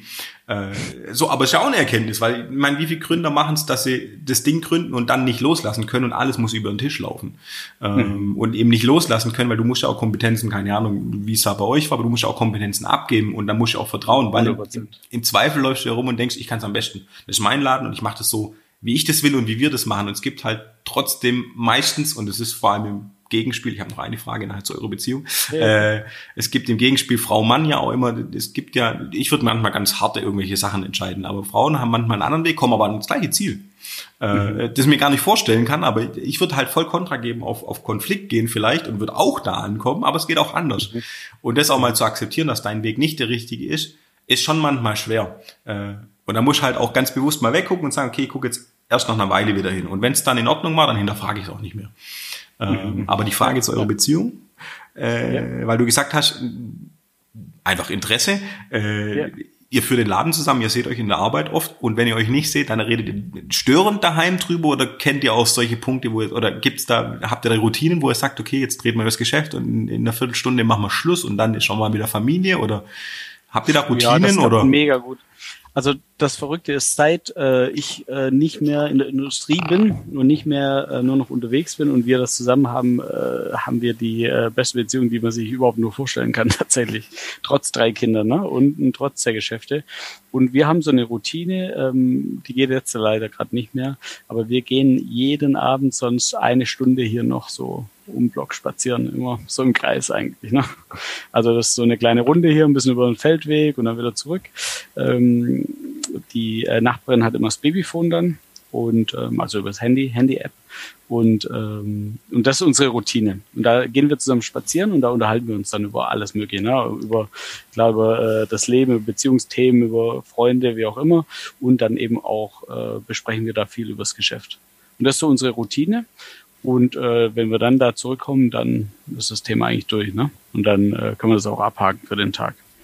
Und das bringt uns ganz viel. Aber das ist jetzt leider durch die Ausgangssperren ab 20 Uhr äh, leider nicht so möglich. Wieso? Euer, Chef hat doch gesagt, wir sollten eine Runde laufen. genau. Meine Chefin, sage ich ja immer ja. scherzhaft. Nee, äh, das, äh, einen Urlaubsantrag gestellt bei meiner Chefin. Aber ähm, das, das bringt uns ganz viel und das klappt super gut. Und ich bin so oft so dankbar, dass, dass wir uns das beide aufteilen können, ähm, weil Sander mega Stärken in dem einen Bereich hat. Ich habe in dem fachlichen dann vielleicht, also wirklich Audiologie, dann so meine Stärken und ähm, und ich bin echt, also das ist so viel komfortabler, dass man schwere Entscheidungen teilweise auch sich teilen kann. Mhm nicht alles nur irgendwie als Einzelkämpfer dann doch selber mit sich ausmachen muss und auch irgendwie dann für eine Entscheidung einstehen muss, ja. Ich glaube, das ist viel, viel schwerer, wenn man das alleine macht, als wenn man einen guten Partner hat, mit dem man das gemeinsam entscheiden kann. Voll, nee, und tragen kann dann, ne? Genau. Also klar, ich, ich habe es anders. Ich muss es so gesehen alleine ja. äh, machen bei meinen, meinen Projekten, aber ähm, natürlich habe ich auch äh, den einen oder anderen, wo ich, wo ich erstmal spreche und mir das nochmal beleuchten lasse und so, wenn man da so eine feste Bezugsgröße hat, ist natürlich top. Ähm, nee, und wenn es die Beziehung, also keine Ahnung, das, das wäre so ein Ding, das aufhoppen würde, so, ja, okay, aber wenn ihr dann nur über Arbeit redet, ist dann nicht mhm. irgendwie viel. Ähm, könnte ja auch sein, äh, dass man, dass man das Thema irgendwie nicht zuklappen kann. Ich finde es auch immer so, äh, ja. jetzt auch das Home, Homeoffice-Thema ist ja gut, bei euch geht's nicht, ihr müsst am Kunden arbeiten. Übrigens darfst du gleich nochmal in einem kurzen Pitch sagen, was Audiologie wirklich ist und was ihr tut. Also, ja. äh, aber äh, das heben wir uns kurz noch auf. Ähm, nee, ich finde gerade in diesen, diesen Zeiten jetzt, wo es um Homeoffice geht etc., ähm, also ich glaube nicht ans totale Homeoffice, nicht nur, äh, mhm. weil jetzt vielleicht dein Berufsfeld, auch mein Berufsfeld halt äh, nicht im Homeoffice stattfinden kann, ein Stück weit, ähm, sondern ich hoffe, dass viele begreifen, dass Homeoffice möglich ist, die davor gesagt haben, es geht vielleicht nicht, ähm, aber den Mix zu haben, weil, also mein Erlebnis ist jetzt schon, dass die Mitarbeiter dann schon Bock haben, auch einmal die Woche ins Büro zu kommen, die können sonst im Homeoffice Voll. bleiben, ähm, weil wir Abstandsregeln ein und nicht alle auf einmal da sind, so, ähm, und wir haben auch ein, zwei Projekte jetzt im Frühjahr getrieben, ähm, so Initiale einfach, wo man ein bisschen Luft hatte, dann mit Partnern aus, aus Italien einfach drei, vier, fünf Mal geskypt und wo wir dann in Italien waren, ist halt innerhalb von fünf Stunden viel, viel mehr passiert als über diese ganzen ja. anderen E-Mails und äh, Zoom-Calls und sonstigen Geschichten. Wir dürfen übrigens hier wild mit Begriffen werfen. Äh, wir, wir, sind nicht Werbebeauftragte und deshalb dürfen wir alle Firmen nennen, sehr gut, sehr gut, die wir nennen wollen. Ähm, und äh, nee, das, das und ich, also ich hoffe und ich glaube auch, dass, dass es ein gesunder Mix ist, weil ich finde es super wertvoll, äh, den jetzt klar, jetzt sitze ich daheim in der Küche und habe irgendwie, äh, aber Lunchtime ist jetzt nicht wirklich Berufswelt bei mir, aber hab's irgendwie dabei und ich finde es auch mal, wenn jetzt morgen Handwerker kommt, kann ich halt äh, im Zweifel äh, auch mal hier bleiben und hier arbeiten, aber so die Wahl haben und wenn ich was schaffen muss, fahre ich halt trotzdem ins Office eigentlich so. Ähm, mhm. und, und den Mix zu haben und zu können, ist super wertvoll, weil wo ich eine Zeit lang kein Office hatte, so 14 Uhr ein wichtiges Meeting in der Boxershort, aber man sieht mich ja nicht, ist auch irgendwie so weird. Ähm, ja, ja. Und, und äh, ja, dem letzten hatte ich einen, einen Call mit, mit, dem Verkehrsminister hier von Württemberg. Äh, und da saß ich, glaube ich, auch in Jogging da. Äh, jetzt kann ich das sagen. Das Projekt ist abgeschlossen. und da war auch so, okay, eigentlich telefoniere ich gerade mit dem Minister, aber okay. ja, ja. Ja, ich weiß genau, was du meinst. Und also ich glaube, wenn ich jetzt, ich kann ja, ich könnte ja meine Management-Sachen auch von zu Hause aus machen, aber mir würde es auch so fehlen, irgendwie das kurz diese Tür- und Angelgespräche, ne? Wenn es nur an der Kaffeemaschine tatsächlich so, so klischee-mäßig ist, dass man sich kurz so austauscht. Und ich glaube auch, dass es ähm, ein Gespräch viel mehr befruchtet oder viel inspirierender ist, wenn, wenn du dich da siehst und schnell austauschen kannst. 100 Prozent. Aber ich, ich glaube, so wird es auch sein in der Zukunft, oder? Dass, dass man sieht, okay, Homeoffice funktioniert und es ist nicht schlimm, wenn man auch mal von zu Hause aus arbeitet. Aber äh, ich glaube, dieses Zwischenmenschliche, das brauchen wir doch irgendwie auch, oder? Also mir geht's schon so. Mir würde es total fehlen, hätte ich es gar nicht mehr. Voll. Nee, ich finde es auch gut, dass eine Geschäftsreise mal hinterfragt wird. Dass es ganz ohne geht, glaube ich halt auch nicht. Aber es wird so, es wird einen anderen Mix geben und das finde ich eigentlich schon. Ich finde also, jetzt eine Pandemie nicht positiv, aber. Ja, also was ich früher in der Gegend rumgeflogen bin, das ist unfassbar. Also für Termine, die man ganz, ganz sicher einfach auch nur mit, äh, mit einer Stunde Zoom-Call irgendwie hätte machen können, mhm. wo dann irgendwie drei Leute hingeflogen sind. Und was für, also was für unfassbare Kosten das alles produziert hat, das ist schon echt verrückt. Aber ich hatte meinen Senatorstatus. Das war natürlich das Allerwichtigste. Ein Haken auf der Bucketlist gab's noch. genau, ja. Aber ich wollte noch ganz vorhin, aber da sind wir schon ganz weit davon weg, weil, weil es ja um die Transparenz ging, äh, wo du erzählt hast, dass du auch so ähm, ähm, da eingesprungen bist, interimsmäßig, um, um ein Unternehmen zu sanieren äh, oder irgendwie ja zu, zu retten, wie auch immer. Ähm, also was ich auf jeden Fall eingeführt habe, weil es ja auch ein bisschen um Business hier geht, ähm, ist äh, so ein Dashboard. Das mache ich jeden Monat oder immer ähm, am Monatsanfang, aber rückblickend ähm, für die Betriebsleiter. Und in diesem Dashboard, da stehen äh, Umsätze drin, da stehen aber auch Betriebsausgaben drin.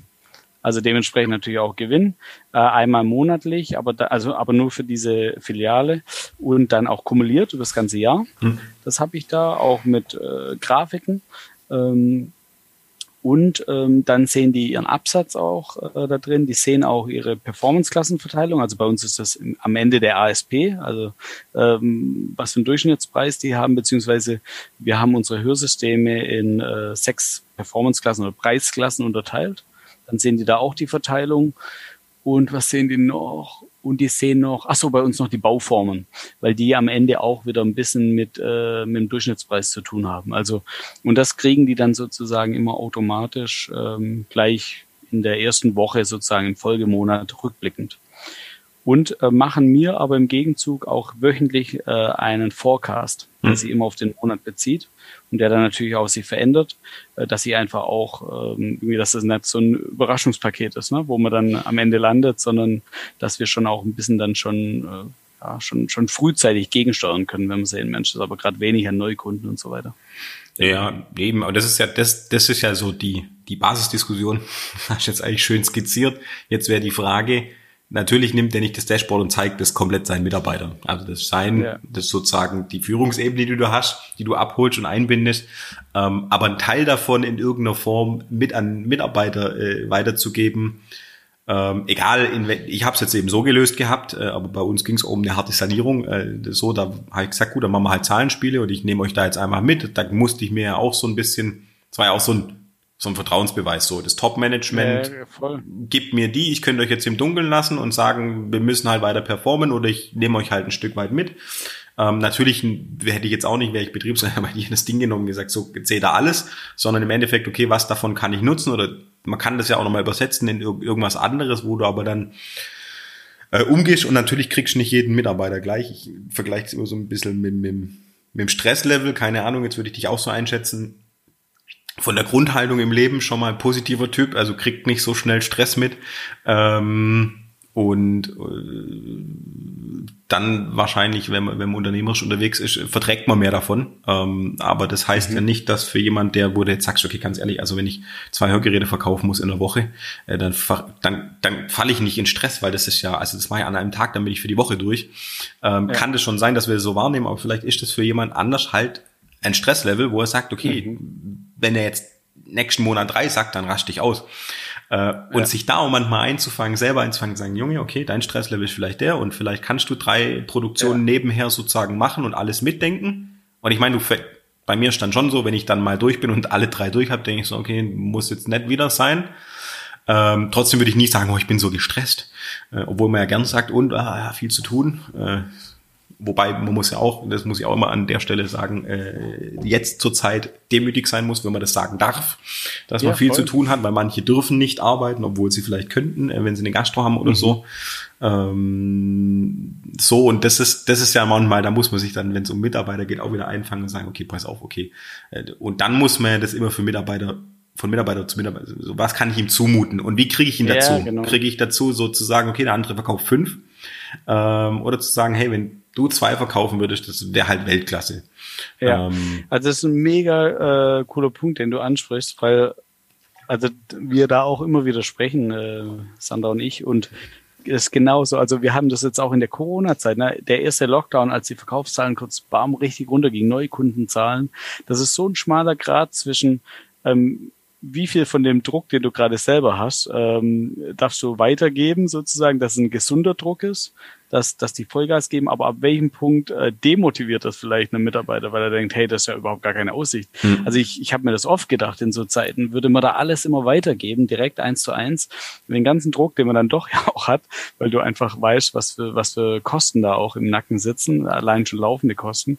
Ähm, ich glaube, das könnte teilweise Mitarbeiter motivieren und wir haben tatsächlich mit diesem Dashboard ähm, dann auch äh, bei den neuesten Läden jetzt, die dann auch eigentlich so voll in die Corona-Zeit reinkamen, jetzt erst vor, ja, ich glaube drei oder ich glaube jetzt ist der vierte Monat oder so, wo mhm. ich es gemacht habe, ja, angefangen, weil davor das wirklich mega frustrierend gewesen wäre, muss man auch ganz klar sagen. Mhm.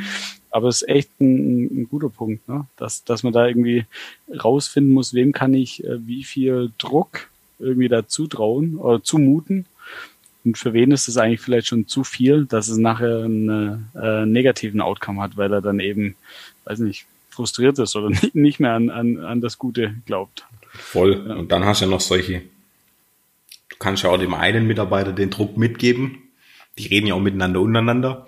Das kann ja schon auch ankommen. Also das sind ja dann auch wieder solche, solche ja. Ebenen, wo du sagst, okay, wenn du es einschätzen kannst und, und, und weißt, das spielt sich dann schon aus, wenn ich es dem mal sag, dann nimmt er die mit und er, das ist ja trotzdem, keine Ahnung, wie deine Erfahrung ist.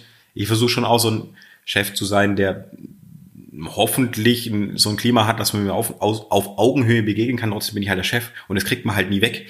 Ähm, auch ganz oft, wenn es halt eine Eigentümerfamilie ist, die vielleicht operativ nicht mehr so ist, wenn die da sind, sind die Mitarbeiter halt angespannter. Ähm, obwohl die ja vielleicht die, die coolsten Dudes sind und eigentlich einen saufen wollen mit denen, ähm, geht da ganz oft trotzdem Schalter rum und den muss man, das muss man ja gesund hinkriegen. Ähm, ach, irgendwas wollte ich noch sagen. Verdammte Axt. Jetzt ist mir auch ein Gedanke entfallen.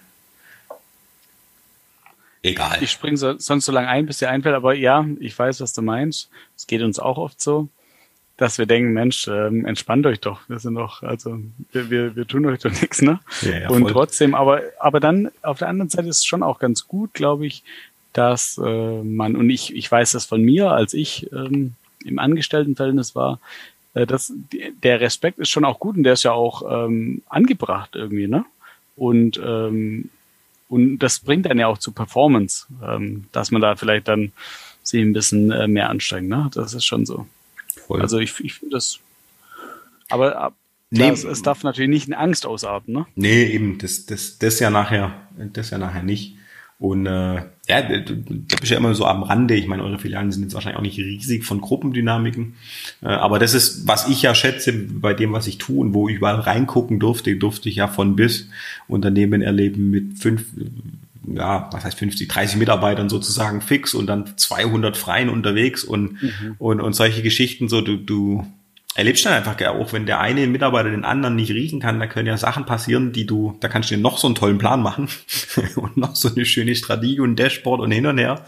Ähm, und, und das sind ja auch so Themen, die musst du dann aussteuern. Aber das, äh, ich habe jetzt Max, Max waren wir sieben, äh, jetzt in den Größen, die ich hatte, äh, in, in gewissen Konstellationen, jetzt sind wir gerade vier. Ähm, und äh, aber mal in diese großen reingucken zu dürfen, ich meine, das, das macht, glaube auch diesen Unternehmensberater so spannend, weil du dann äh, relativ schnell über so eine Unternehmensberatung irgendwo reingucken kannst, wobei mir das immer zu hey, geh nach dem und dem Prinzip vor und dann gucken wir uns erstmal das an. Das für, also du kannst nicht an, also einen kleinen Laden kannst du nicht rangehen, sondern da. Ja, schwierig. Und ich finde auch immer diese menschliche Komponente, ich weiß, was ich sagen wollte. Jetzt bin ich draufgekommen, übers Gelaber mal wieder. Äh, nee, weil der Konrad mal wieder, um ihn mal wieder zu nennen hier, äh, der auch schon Gast war, äh, auch gesagt hat, ähm, er glaubt, das war, glaube ich, bei einem Mittagessen, das wir nicht aufgenommen haben, ähm, oder wir waren uns eigentlich einig an dem Punkt, dass äh, Meditation zum Beispiel ein Führungsskill von morgen wird, weil er halt ganz klar sagt, wenn er ausgeglichen ist, kann er besser führen. Weil wenn mhm. er unausgeglichen ist und dann kommt ein Mitarbeiter mit einem Problem, wo wir den, du hast vorhin beschrieben, so einen Moment haben, wo du denkst, naja, aber also das ist ja sowas von logisch. Also wie kann man das nicht denken und du bist selber kom komplett auf Rille, weil irgendwas schief läuft, dann kannst du in dem Moment nicht mehr gut führen. Äh, und er sagt, äh, für ihn 100 Prozent, wenn er ausgeglichen ist, ist er die bessere Führungskraft. Ähm, aber da muss er auch erstmal hinkommen. Ich meine, keine Ahnung, wir waren jetzt Waldorfschüler und mussten uns mit Rhythmie und so auseinandersetzen. Äh, und ich bin jetzt keine Esoteriker, aber natürlich Meditation und manchmal denke ich, das ist mein Argument bei, bei Nordic Walking, sage ich immer, bei Eurythmie. Mhm. Ähm, Eurythmie hin oder her. Was ich geschätzt habe, ist, und das ist mir erst hinterher aufgefallen, du hattest zwei Stunden in der Woche, wo du zwar was machen musst, aber nichts gemacht hast. Also du hast so Pausenphasen gehabt. Und wir Waldorfschule hatten ja auch einen äh, Morgenspruch, du wirst dich erinnern, und wir kamen ja sozusagen an und haben erst um Viertel nach acht angefangen. Wenn du jetzt heute mal guckst, keine Ahnung, wie es bei euch läuft, aber wenn ich jetzt guck, die Mitarbeiter kommen, die machen ihren Rechner an, ich bin jetzt der einzige ganz große Kaffeetrinker, dann machst du den Kaffee und bis du anfängst zu arbeiten, ist auch die Viertelstunde rum. Mhm. Und dass es einen Mondkalender von Steiner gibt und so weiter, hat uns doch nicht gejuckt. Der das irgendwie in den Rhythmus packt, ist doch erstmal vollkommen irrelevant, aber du hast Rhythmen und auch diese Pausenzeiten.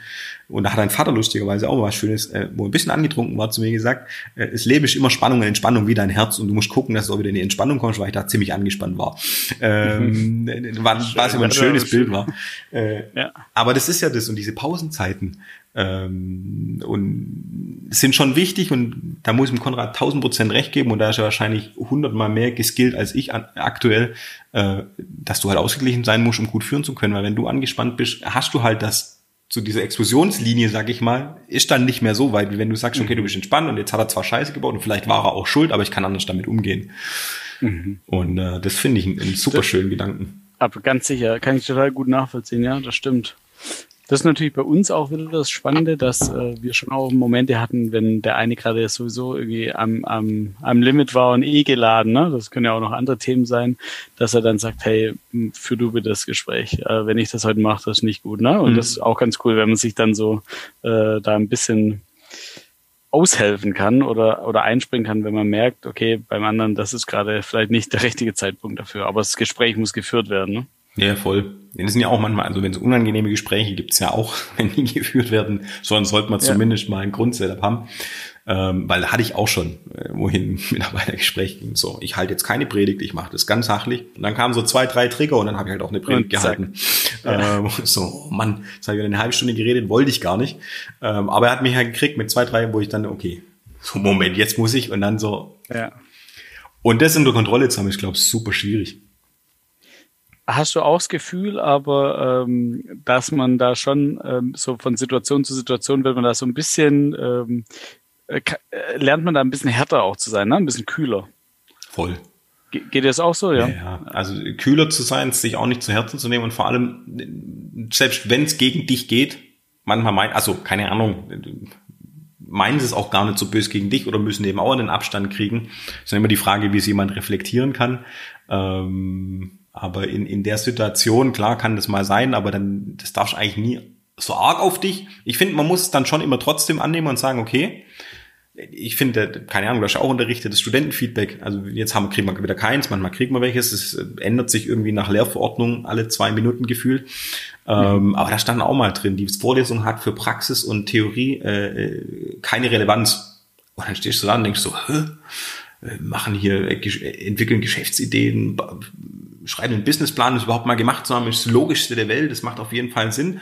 Ähm, ja. Und dann muss ich halt anfangen zu sortieren, okay, ähm, nehme ich mir die zu Herzen oder sage ich, okay, hat er ausgesagt, ist sein Recht, er darf das meinen, aber nehme ich für mich nicht ernst und dann gibt es natürlich Kritik, wo, wo das und das drin steht, wo du denkst, okay, die dann vielleicht ruppig geschrieben, äh, geschrieben ist, wo du aber denkst, okay, so ein Kern davon ist schon richtig und da könnte ich dran arbeiten.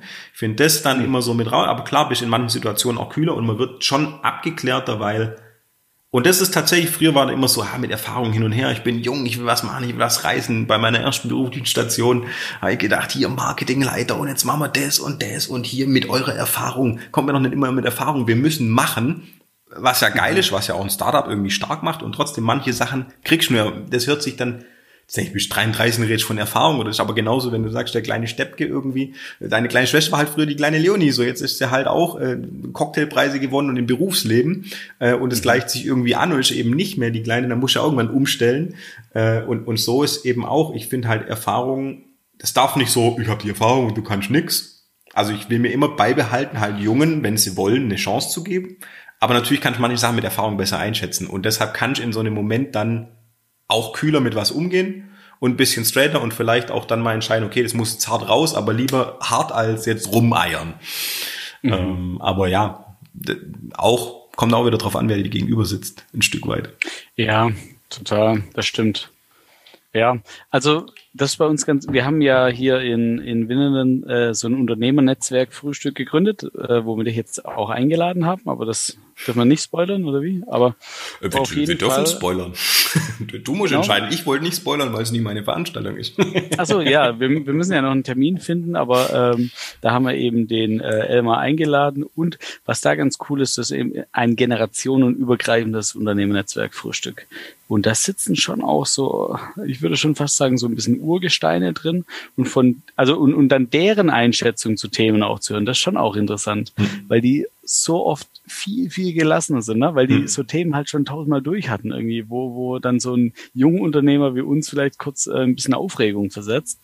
Und äh, die sehen das so gelassen und ich finde, dass da ist der Austausch und das zeigt ja dann die Erfahrung, über die wir gerade gesprochen haben, ähm, die die haben, äh, schon echt ganz gut. Da kann man sehr viel von lernen. Und das, da kann ich nur alle dazu ermutigen, sich auch von mir aus, die ähm, schon im Ruhestand sind, aber vielleicht ihr Leben lang äh, Unternehmen geführt haben, auch anzuhören zu so Themen, ne? wenn man die Chance hat. Hm. Weil die, ähm, klar sind die vielleicht heute äh, im Online-Marketing nicht äh, äh, vorne mit dabei, ne? was, was äh, ihr, ihre Skills angeht oder, oder Wissen angeht. Aber in diesem Führen an sich, in Unternehmen, in Unternehmensführung, das ist schon ähm, echt richtig wertvoll, was man da so rausziehen kann. Voll und vor allem Marketing bleibt immer, auch wenn es online passiert. Absatzförderung, Absatzförderung heißt mindestens eins mehr verkaufen. So, wenn du es runterbrichst. Äh, und so ist es heute halt mit anderen Kanälen. Genau. Ähm, und äh, damals aber ging es genau ums Gleiche. Und ich bin immer mal wieder, äh, wenn, wenn ich mir so von früher oder was mir mein, mein Opa früher erzählt hat, von anderen Handwerkern und so, denke ich mir immer wieder, wie cool das eigentlich war. Also wie, wie klar, die mussten auch nicht so krank ähm, Marketing betreiben, wie wir es jetzt haben, weil da einfach nicht so ein extremer Wettbewerb war, klar kein Onlinehandel und so weiter. Aber irgendwie haben die trotzdem auch coole Ideen gehabt und haben ja genau das Gleiche gemacht, wie du es gerade sagst. Ne? Marketing ist halt Marketing. Hm. Die haben es halt damals nicht Marketing genannt. Du auch Influencer. Also das ist, äh, das kriegt man nicht mehr weg. Den Begriff, äh, die die äh, Disziplin in Anführungszeichen, aber jetzt sind wir doch mal ehrlich, äh, wir hatten es ganz, ganz am Anfang und wir werden hier auf Rekordlänge kommen, sehe ich gerade, wenn ich auf mein Aufnahmegerät guck. Ähm, aber äh, du warst halt der coole Hip-Hopper und wir haben dann gedacht, alles klar, wir werden auch coole Hip-Hopper und haben halt mal kurz ein halbes Jahr Fugru gemacht, äh, waren wir auch geinfluenced, zwar im kleinen Rahmen, aber ja. im Endeffekt dann heißt's halt Opinion Leader, dann heißt's mal äh, Trendsetter, dann heißt's mal, äh, keine Ahnung, Testimonial und so weiter und so fort, weil die Phänomene gab es ja schon immer. Natürlich ja. jetzt äh, Influencer mit diesem Social Media Thema hat es halt sein, seine Sparte gekriegt und so. Das wird nachlassen, es wird nicht mehr weggehen. Ähm, aber das sind so Sachen und im Endeffekt geht es doch immer drum, eins mehr zu verkaufen, äh, wenn du über Marketing sprichst. Und äh, das, da gibt's halt verschiedene Wege. Ähm, ja. Aber nee, nee, das, äh, die Finde ich ein schönes Zitat von Karl Lagerfeld zum Beispiel. Der hat gesagt, er hat in seiner Ausbildung nichts gelernt, außer wie er es nicht machen will. Und das kann ja, wenn du dem Alten zuhörst und sagst, okay, Und ich nehme das an. Das, das zum Beispiel, ich habe viel in meiner Ausbildung kaufmännisch lernen dürfen, was ich im Studium definitiv nicht gelernt habe. Ähm, aber was ich im Studium gelernt habe, äh, dass es halt für ein Thema sieben verschiedene Definitionen gibt und man sich am besten mal auf alle sieben Stationen stellt und es anguckt und allein das dann zu können, sagen, okay, da ist ein Alter, den nehme ich vielleicht von der Online-Marketing-Kompetenz nicht ernst, äh, weil er kann es nicht wissen, aber ich höre mir im Kern mal an, was er sagt. Und wenn ich dann sage, okay, macht aber für mich keinen Sinn oder es ist tatsächlich zu veraltet, okay. Aber das hat ja schon wieder mit Reflexion zu tun. Da muss man ja schon ein bisschen wach sein und dann hört man so jemand meistens auch ein, ein Stück weit an, ja. anders zu, glaube ich. Ja, das stimmt.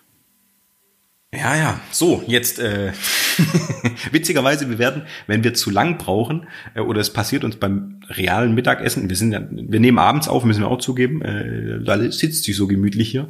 Ähm, äh, ist ja kein Zeitstempel nachher drin, aber im Restaurant war es ganz oft so, dass wir halt rausgeflogen sind, weil, wir, weil die halt irgendwann nach, nach Mittag zugemacht haben und erst abends wieder auf. Ja, ja, also ja. das war sozusagen begrenzt. Die kürzeste Variante war äh, 30, äh, jetzt sind wir bei 1,30 fast. Ui, äh, das haben wir schon lange gemacht. Verrückt, aber das ist ja das Schöne, genau das ist ja das Format, dass man auch mal ins Palavern kommt. Ähm, mal sehen, wer so weit kommt, um dann die wirklich tiefgründigen Gedanken am Schluss aufzugreifen. Ich, ich wollte gerade sagen, fast schade, dass wir so spät erst angefangen haben mit den Themen, die jetzt so richtig spannend sind. Jetzt, jetzt äh, blühe ich langsam auch so richtig auf. Äh, vielleicht kann man irgendwann mal, wenn dir mal Stoff ausgeht, gerne da Themen nochmal vertiefen, weil ich finde das so spannend. Klar, äh, Führung an sich, ähm, und das eben auch am Beispiel ne, in, in so kleinen Unternehmen, weil das Coole ist ja, dass du, wenn, wenn du da diese kleinen Stellschrauben optimierst und daran drehst, du spürst das sofort hinten raus. Hm. Also das, das dauert ja nicht ewig, bis sich da irgendwas bewegt, sondern du spürst es oft sehr, sehr schnell. Und das finde ich eigentlich das Coole an und, und auch das Spannende auch an so einem kleinen mittelständischen Unternehmen. Ne?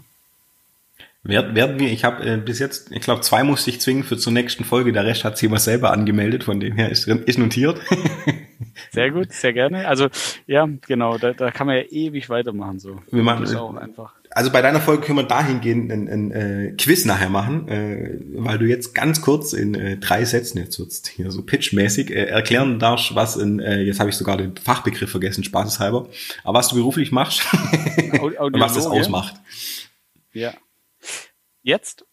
Äh, es wäre schön jetzt und dann können wir ja dann mal ein Gewinnspiel machen, wer weiß, was so. du tust und was es bedeutet, dann sehen wir, wer es durchgehört hat oder an Schluss ah, gesprungen ah, perfekt, ist. Perfekt. Also äh, die Audiologie ist eigentlich die Lehre des Hörens äh, und ähm, äh, es normalerweise ist bei uns hier in Deutschland äh, die Hörakustik, äh, also das heißt ein Fachgeschäft, in dem man Schwerhörige mit Hörgeräten versorgt, äh, durch die Handwerksrolle geregelt, also eigentlich ein Handwerksberuf.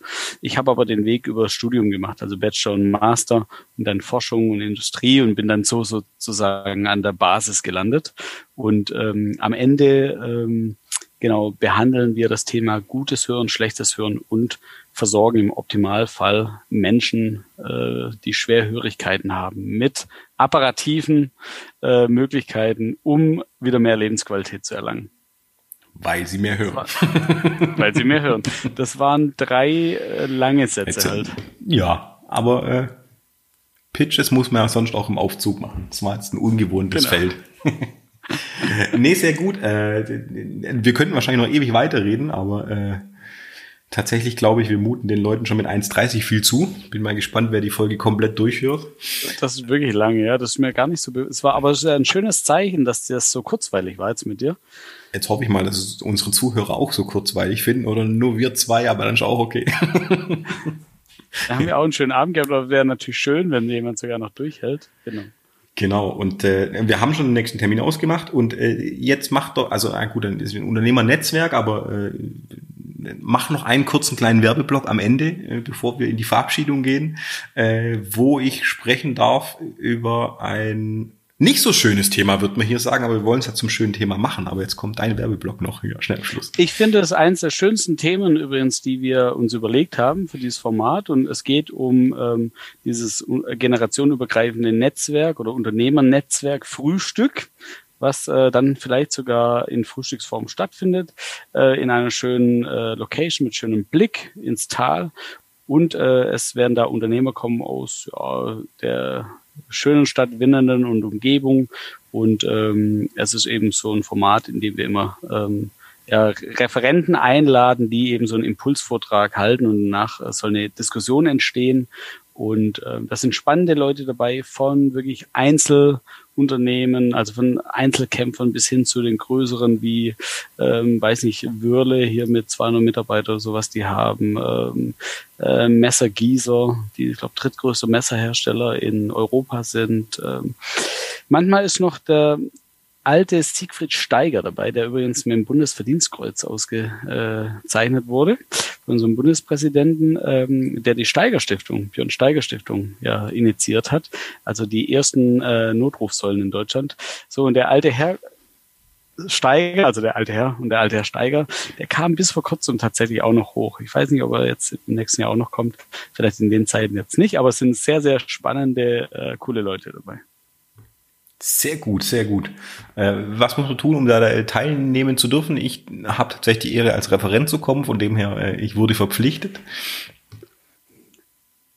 Wer, wer teilnehmen äh, will, der ist sehr, sehr gerne eingeladen, entweder auf der Website VDS-Winnenden, also Verband der Selbstständigen-Winnenden.de zu schauen und ähm, da eben nach den Terminen zu schauen. Und wir sind generell immer offen für, für Gäste, die sozusagen spannende Themen da mit uns ja, diskutieren und in den Diskurs gehen. Sehr gut. So, lieber Philipp, jetzt haben wir dann lieber die vier, 34 Minuten.